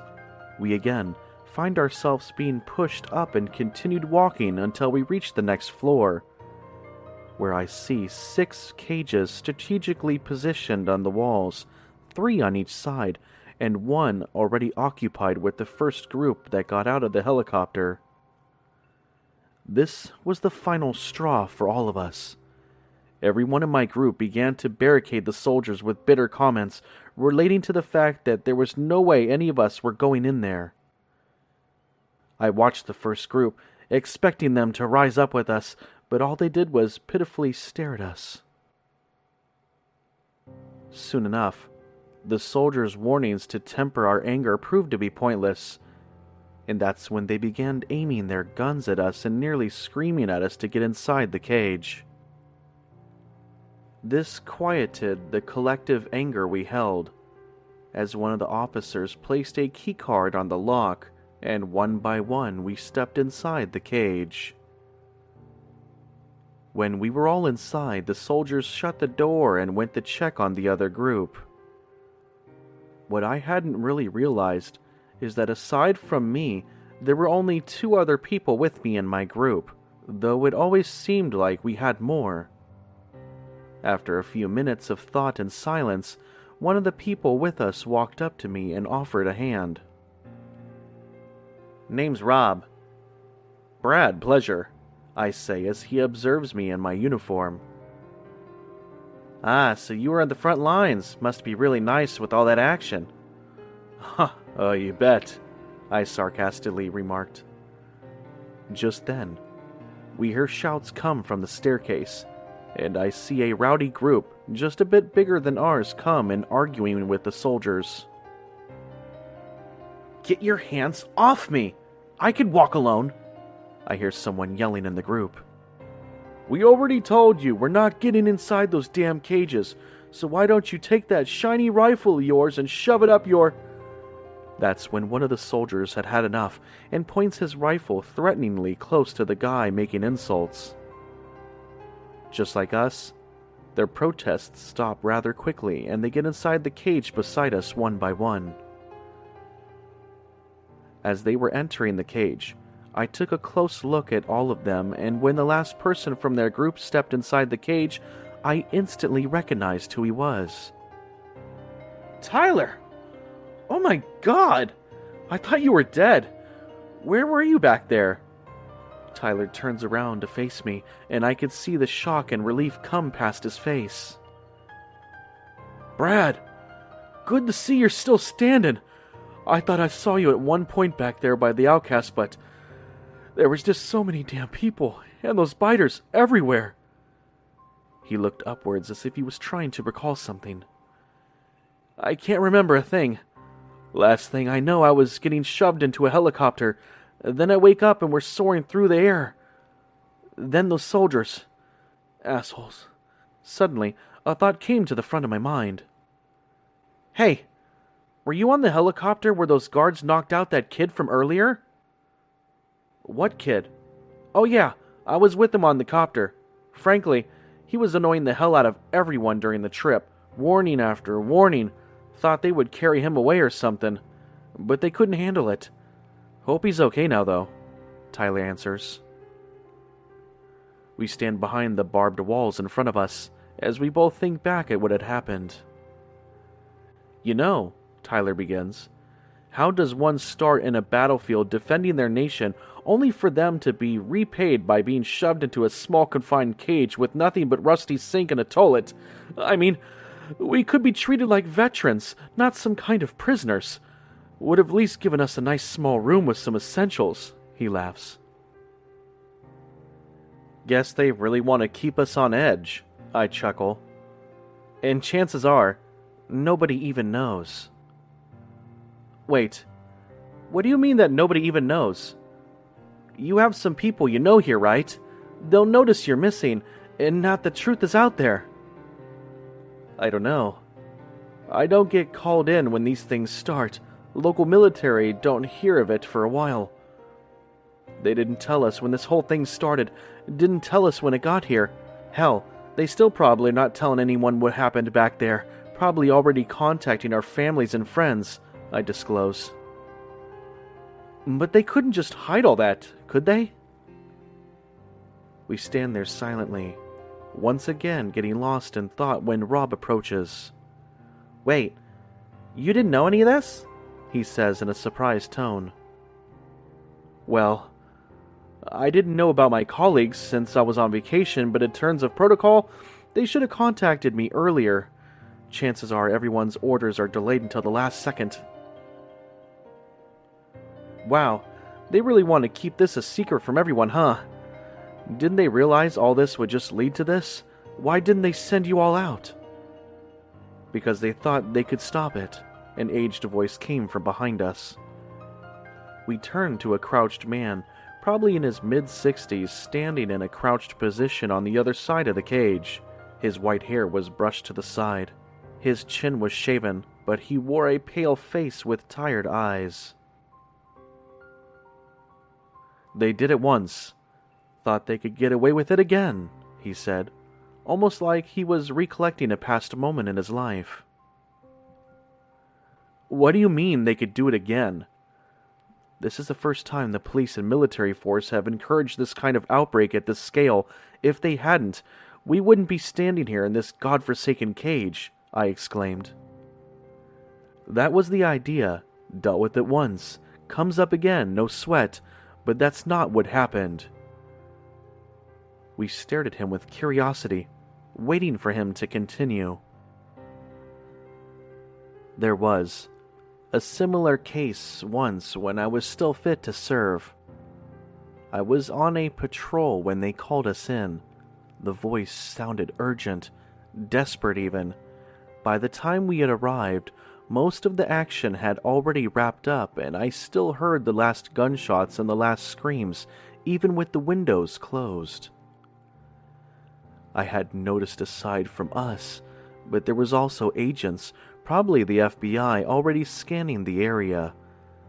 They hurriedly led us away, but I managed to catch just a glimpse of what was never meant to be seen. Someone shot out of there it looked like an officer, but something was off. He was about to jump on someone. Then I heard a shot ring out. I didn't want to see the rest of it. In any case, I played dumb afterwards during the interviews, but my god, how many years have passed. His fingertips rubbed the surface of his closed eyelids in an exhausting manner. They know how to keep you silent. They'll learn everything about you, keep you in line with such intimidation. Well, it's only when you're old like me, when your days are numbered, that you don't care how many threats they throw at you. He signs and looks at me. I'm sorry what you had to see today, son. If they release us, I want you to get to as many other people as you can and get as far away from this place as possible. It's only a matter of time. I nod at him with empathy in my eyes before he looks away and I ask, Hey, I didn't catch your name. He turns his attention back on me. Oh, I almost forgot. Chris. My name's Chris. He says, just as we begin to hear the familiar voices of struggling coming from the stairs down below us. I don't remember how much time passed as we all sat in those cages. Sometimes, people would be brought by and shoved into nearby cages or sent to another sector altogether. Aside from surveilling us 24 7, they had daily checks on us concerning any symptoms or temperatures we had. Some people tried to defy their authority by not answering their questions, but by the third day, there wasn't any hesitation to comply with what they had said. There wasn't any visible clocks. The only thing keeping me on track was the time of the meals they brought us. Each day, and nightly lights out, they would announce as they walked by each cell. Each time was no different. We were in the middle of a discussion when the main lights turned off and the backup ones came on. We heard footsteps walk past our cells doing the usual drill. We all said our goodnights, and I lumbered off into a crimson darkness. Good morning, sleepy asses. Don't care how you slept. Need all your ears and eyes now. I was suddenly awoken by the commander's voice, people drowsily rubbing their eyes and looking at him. Everyone, get to the back of your confinement. The following called up will step up to the front of their cell and wait until given further instructions. We have all your personal data and know what you look like, so anyone that decides to commit identity fraud will be severely punished. We all move to the back of the cages as he begins reading the names of his list. Why do you think they're calling people up? Rob whispered to me. Probably questioning from what I guess. The commander finishes reading the list and ends with the final name Brad Harrison. After the initial shock of hearing my name, I walk to the front of the cage and turn around. Rob is peering at me with worried eyes, while Chris is looking at me with confidence, almost determination. Do not attempt to struggle while we extract you from your cell, the officer says as nearby units begin unlocking our cages. The cage to my cell opens up and I begin to step out.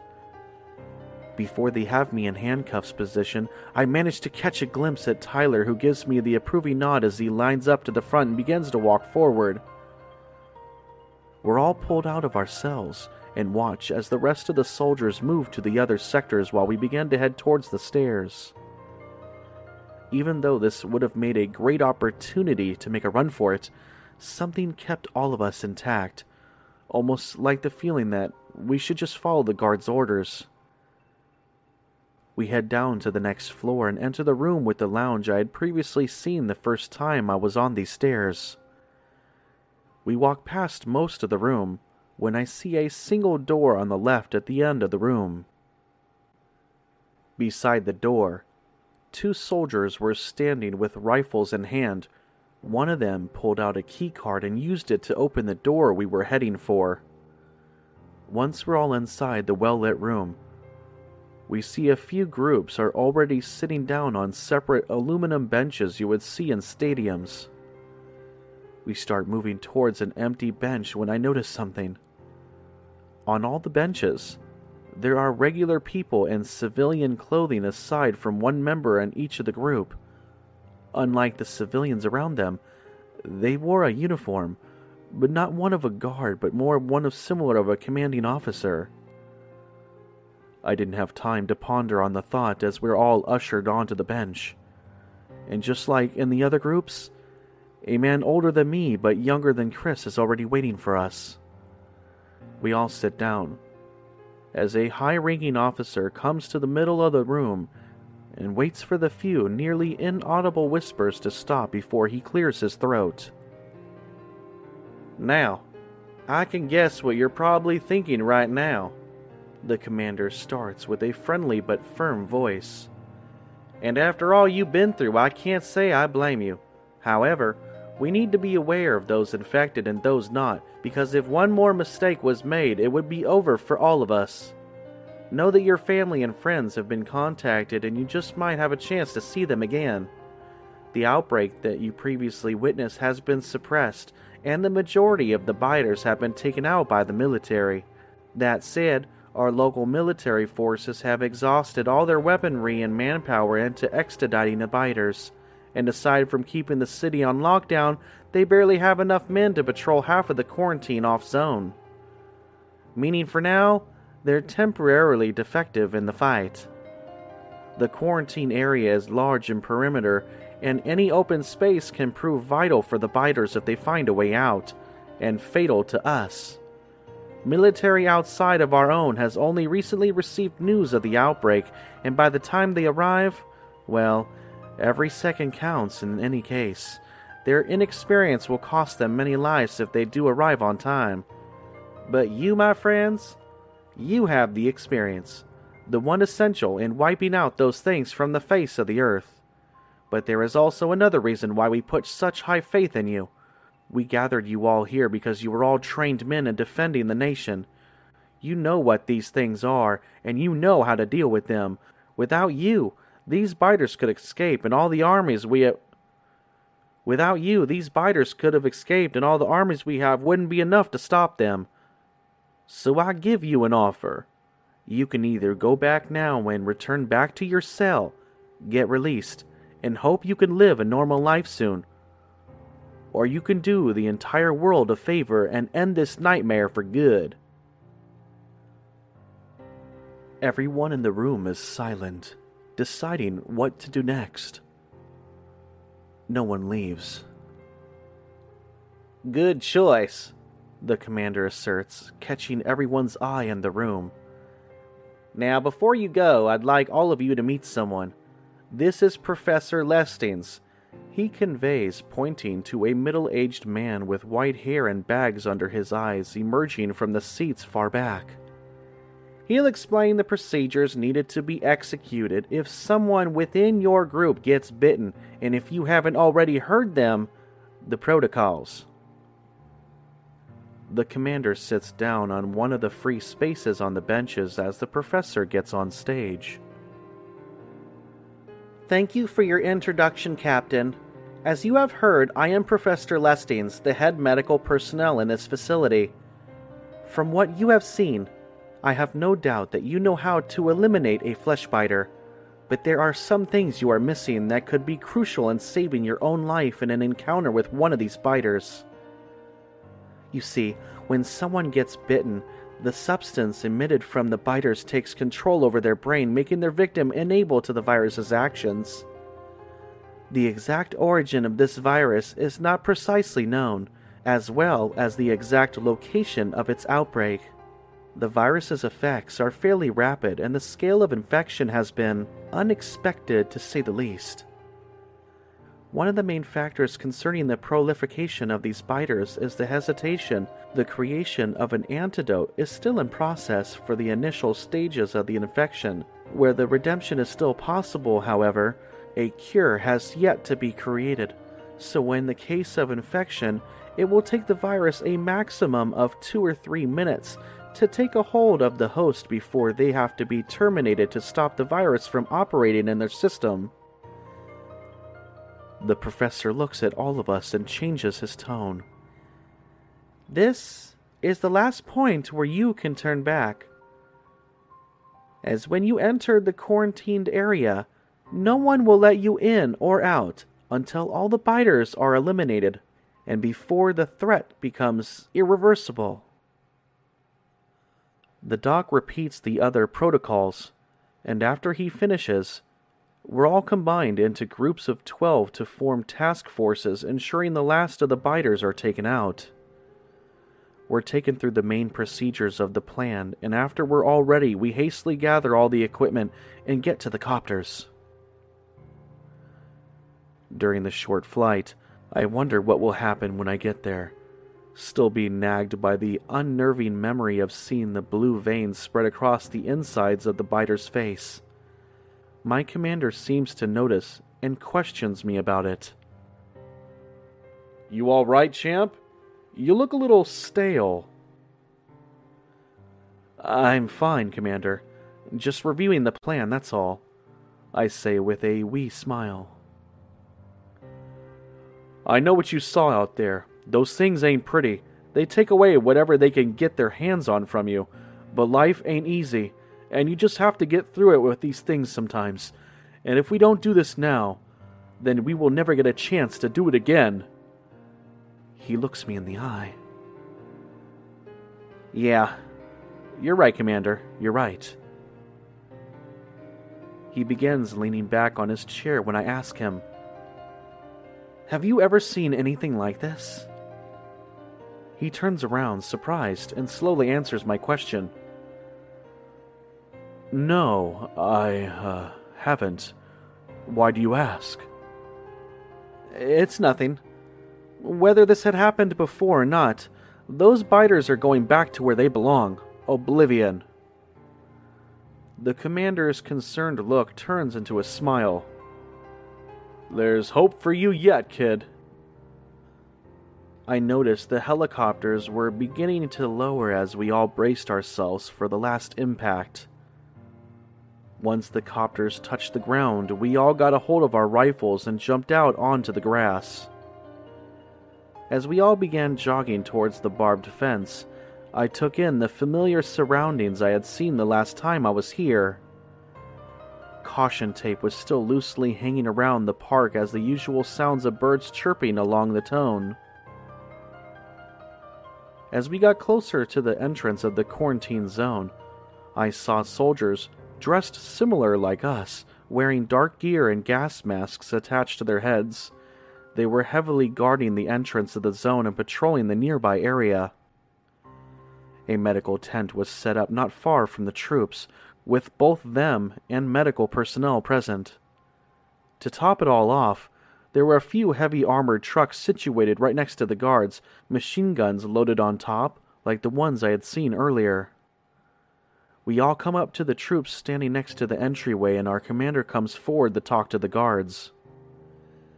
Pack 2 going in for the final scan? Understood. You are clear to move out. And be careful out there. We haven't heard from the last group that went in for a while. Acknowledged. We'll stay cautious. Our commander responds to the guard before the soldier unlocks the gate and radios of our arrival before we walk in. We stand in a shaded area where the sun's rays were unable to penetrate the thick branches above us. There is a dirt path leading deeper into the park, which I knew would turn into a dirt trail if we went further. Aside from the path, there were no other buildings in sight, and no real other direction to follow. Before we move forward, our captain reminds us that our objective is to explore our sector in the forest and check every single structure in the area until we reach the other side of the zone, from where we would return to the main entrances and await further orders, if there are any. We follow the passage through the woods and eventually reaching a clearing where we could see a few wooden houses with one standing out from the rest containing two stories. All scattered across the field, we enter the small cabins first with nothing particularly special in them except for the furniture left behind by the owners. Next, we go to the bigger house where our actions become more ginger as we open the rusty door and hear its creaking echoes throughout the old house's insides. We moved in with our weapons close and ready to fire as we went from room to room. With the first floor empty, we went up the stairs to reach the second. The first room we saw had an open doorway with a hand peeking out at us. Out of instinct, someone in my group fired, but our commander quickly silenced us. As the view of the room itself became more clear, we saw that the arm belonged to a dead corpse of what we thought was the biter, considering the black pools surrounding it, a bullet already implanted inside its chest. It wasn't long before we left the building and continued to explore the rest of the area.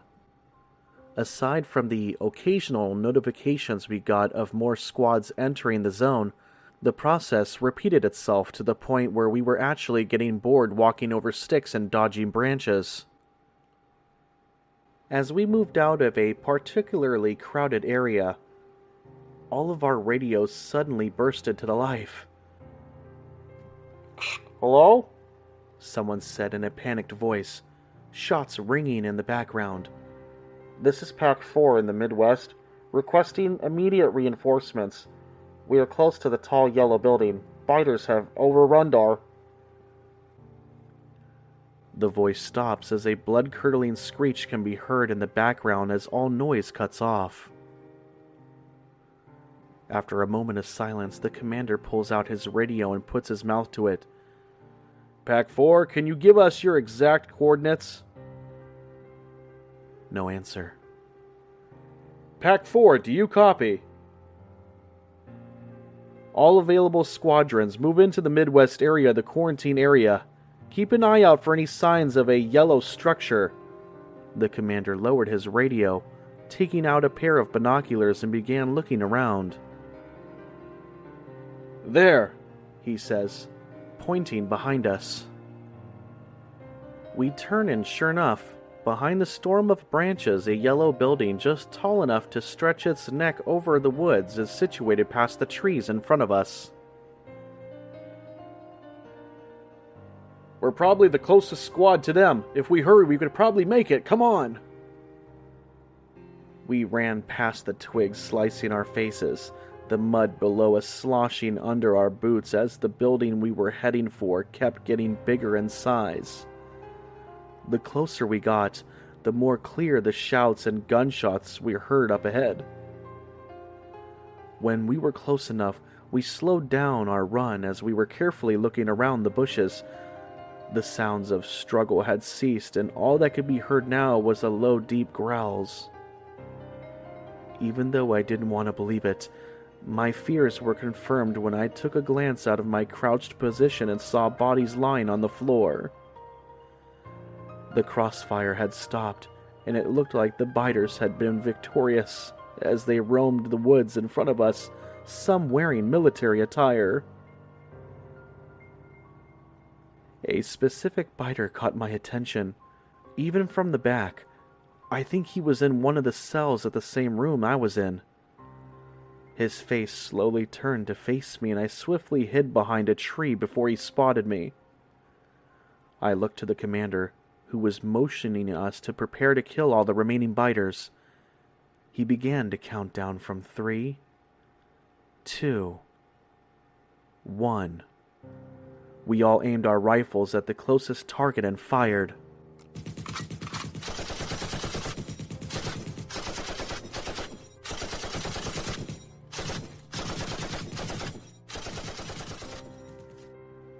Momentarily stunned at the sudden attack, the biters immediately reacted and charged us.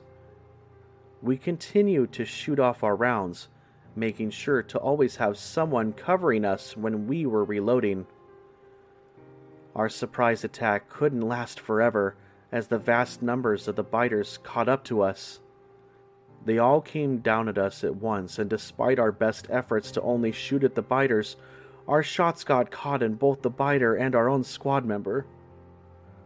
With only a few managing to push the biters off them and land a bullet inside their heart. Suddenly, a figure jumped up behind the horde of biters and proceeded to gun down a large portion of the things storming towards us. His distraction allowed us to take out the remaining biters in view. However, a lone biter managed to break through his defense, tackling him to the floor. Just as the biter tore the M4 out of his hands and sharply pulled back its head for a fatal round into its back, causing its body to fall to the ground and go still. The figure pushes off the biter off of him, panting with dirt covered every inch of him. When he saw me, his face relaxed and he let out a laugh. I gave him a hand, which he grasped, and I helped him up. So now we're even, I say. Well, I guess we are, Carter replies. Someone shoots at the sky to see if the noise would attract any hidden biters as we hear more moans coming from inside the forest. As much as a touching reunion would be nice, we need to finish the task at hand. Do you know if any of your squad members are still alive? I don't think so. Most of them got bit, and I saw a couple run farther into the woods, but I don't think any of them made it far. We checked if Carter had any bites or scratch marks, and he seemed to be in the clear. The commander decided to take him in, and we informed him of the mission.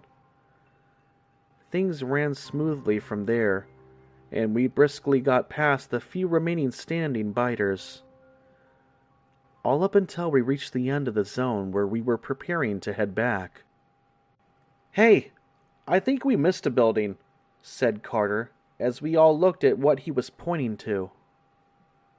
A silver laboratory lay hidden within the trees with no sign of anybody already have been checked it. The remainder of the group strode to the front doors of the lab. It was locked, and we didn't know if a few kicks would do it, so, for some safe measure, one person from the group got the sledgehammer and eventually battered the door down. The feeling when we stepped inside was foreboding. The weak light of the exit sign barely illuminated the ominous reception area in front of us. We turned on our flashlight rifles to get a better view of our surroundings. As we got closer to the front desk, we saw what looked to be a nurse sprawled all over the floor. It was clear dried blood was flown down from her skull onto her white dress. There were two dim hallways on either side, and we all split up, separating me from Carter. The doors were all closed, but not locked, like the front ones. We directed the muzzle of our guns at the handles of the nearby doors and carefully pulled it open. As soon as it was ajar, A biter in military gear crashed through, throwing himself on the wall. He grabbed the first person in arm's reach, and we instantaneously reacted and fired at the level of the biter's chest until he went limp.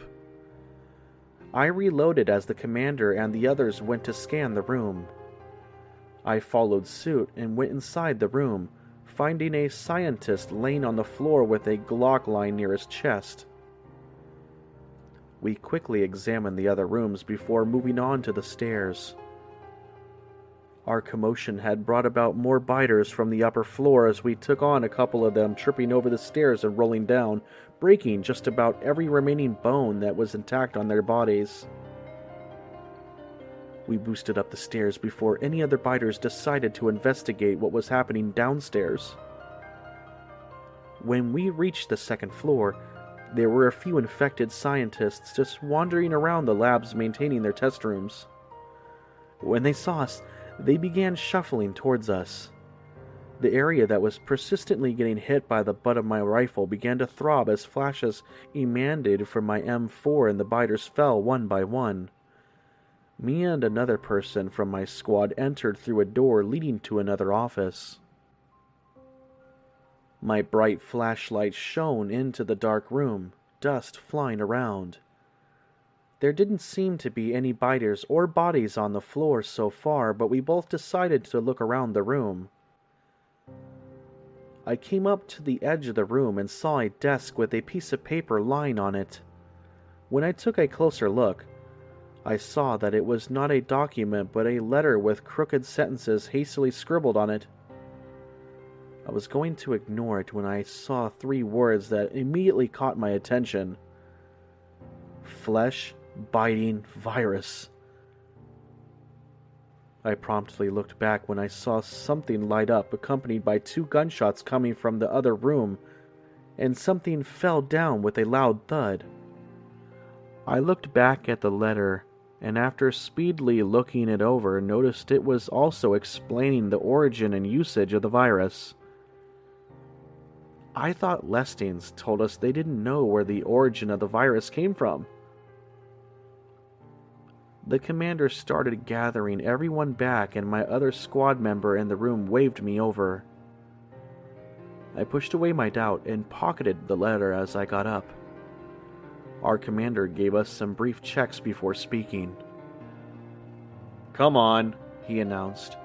We are getting out of here. We all start heading down again and follow the dull red glowing coming from the end of the hallway. When we reached the door, we were flying to open it, taking in a fresh breath air.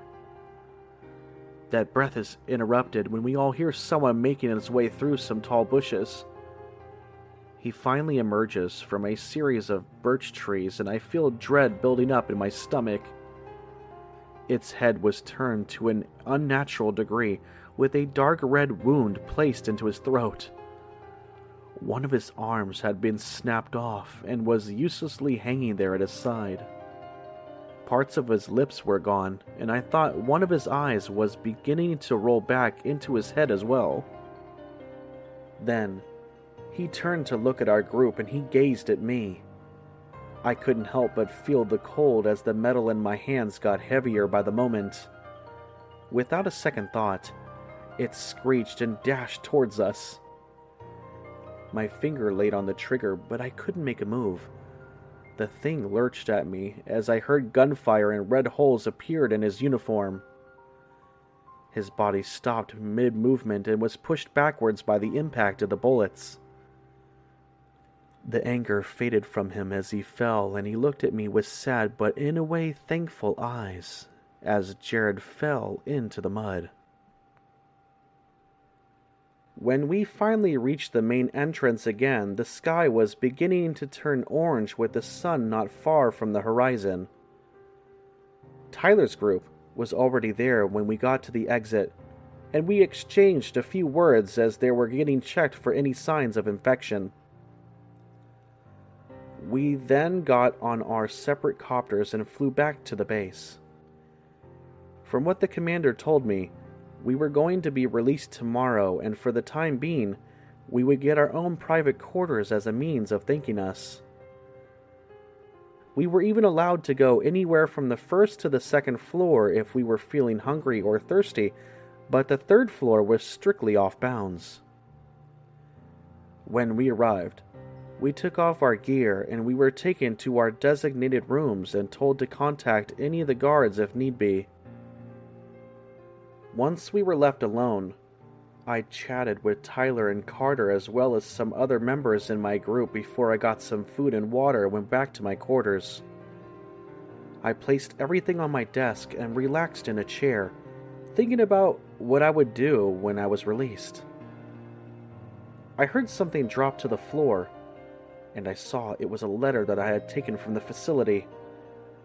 I picked it up and told myself the Do Not Disturb sign outside would do enough to at least buy me five or ten minutes to look through the letter.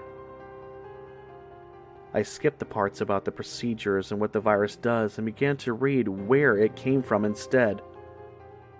Here's what it read We're still not exactly sure where the virus originated from, but as we revisited the wide crater, we found that the substance inside it would have only been found from evidence to be proved it was coming from somewhere from deep space. Like I said, I didn't want to do those experiments anymore, but they still want to pinpoint where it came from, and the bonus was irresistible. But that's the least of my worries. Matt's still convinced we could use the substance to create an antivirus capable of curing at least one type of cancer. Even after all those years, he's still at it. Nobody leads it back to him, but he's as careless as ever. Do you know what happens when the substance is transferred into a person's bloodstream? Imagine what the scale of another outbreak would be if it got out of hand. I have to go now. Matt's doing something. I promise I'll visit as soon as I can. Say hello to the others for me. Mark. By the time I finished reading, I was in a state between confused and boiling. Sure, this might be all fake, but they said they would indicate the virus after the outbreak was suppressed. And after all, they were still lying to us? I don't know exactly why I went to Professor Lestings first, but it seemed like the only logical thing to do since he was the one that knew most about the virus.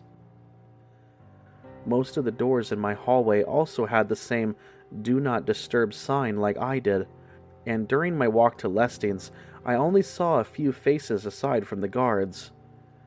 When I got to Lestein's office, a couple of guards were standing next to his door and asked me what I was doing there. I told them. I told them I needed to speak with Lestein's, and one of them gave me a sort of pat check before they let me in.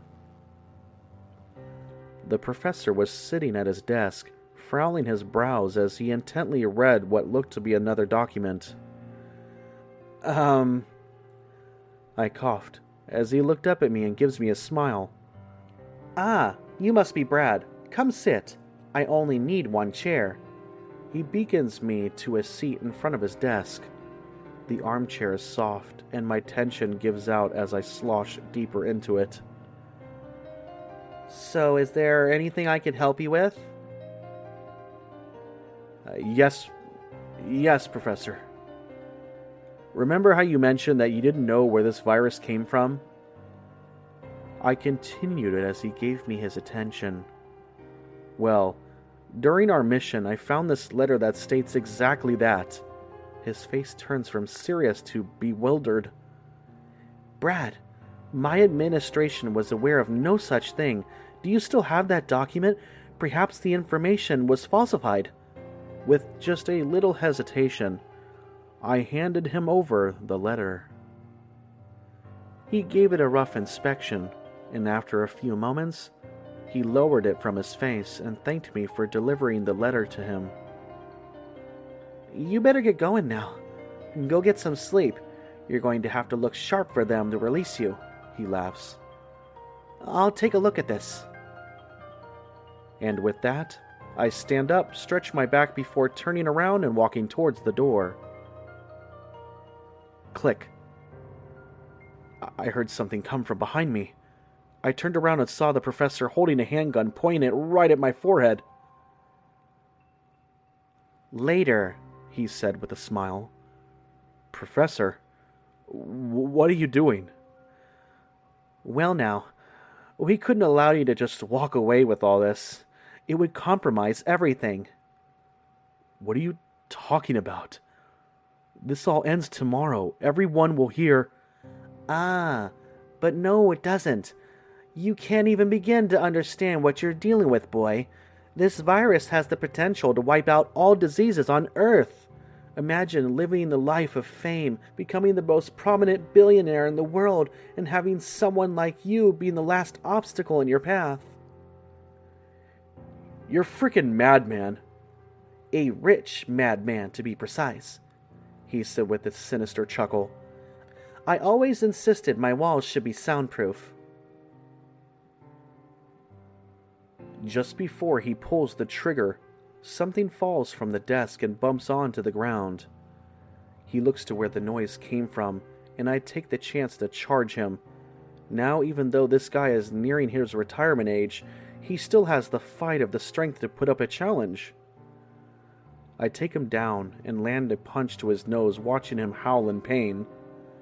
He holds up his arms near his face as I try to break his defense, but he holds off long enough to shove his fist up my gut. As we continue to exchange blows, he dodges me well enough to not lose the pistol, but I attack him often enough for him not to have a chance to use it. I use my left wrist to block an incoming hit, but nearly fall sidewards as he uses the butt of his gun to swing at my skull. Before he gets the chance to aim, I thrust my knuckles near his liver. He recoils, and I expect him to fall, but he lifts his leg and kicks my knee with all his force. Out of instinct, I grab his shirt and throw him hurtling against the wall. I heard another snap as the professor defeatedly slumps to the floor. I began to approach his broken figure when I notice he's smiling, a sick, deteriorated smile. He lifts up his pistol, and I hear a defeating clack.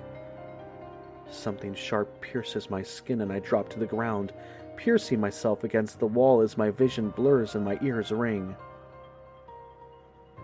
What in holy hell is going on here?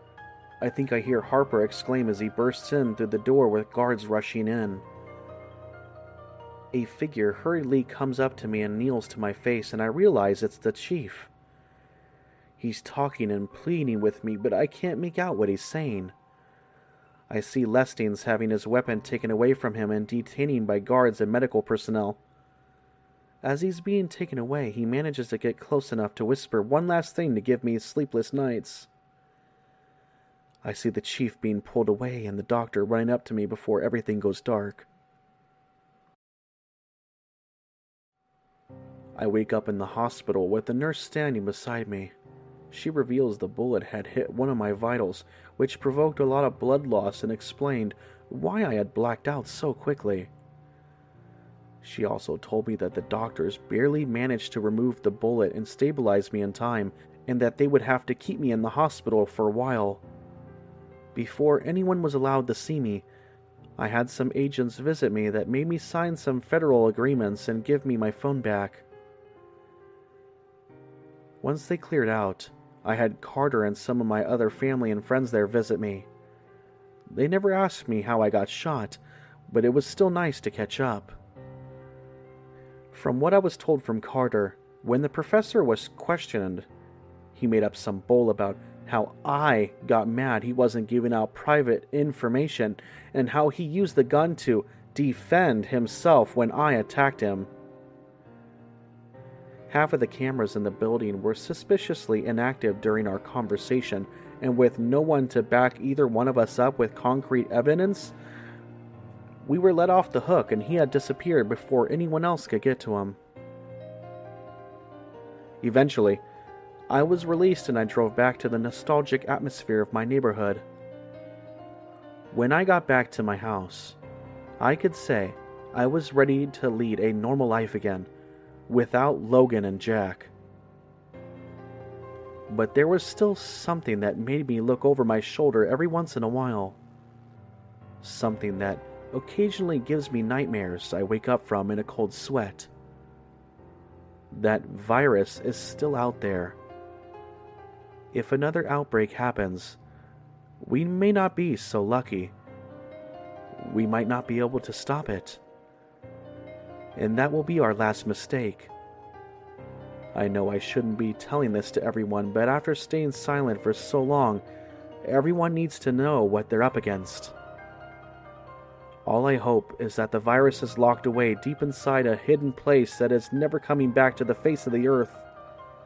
But if it does, well, then the professor's words weren't in vain. Because after all, I can't stop the inevitable.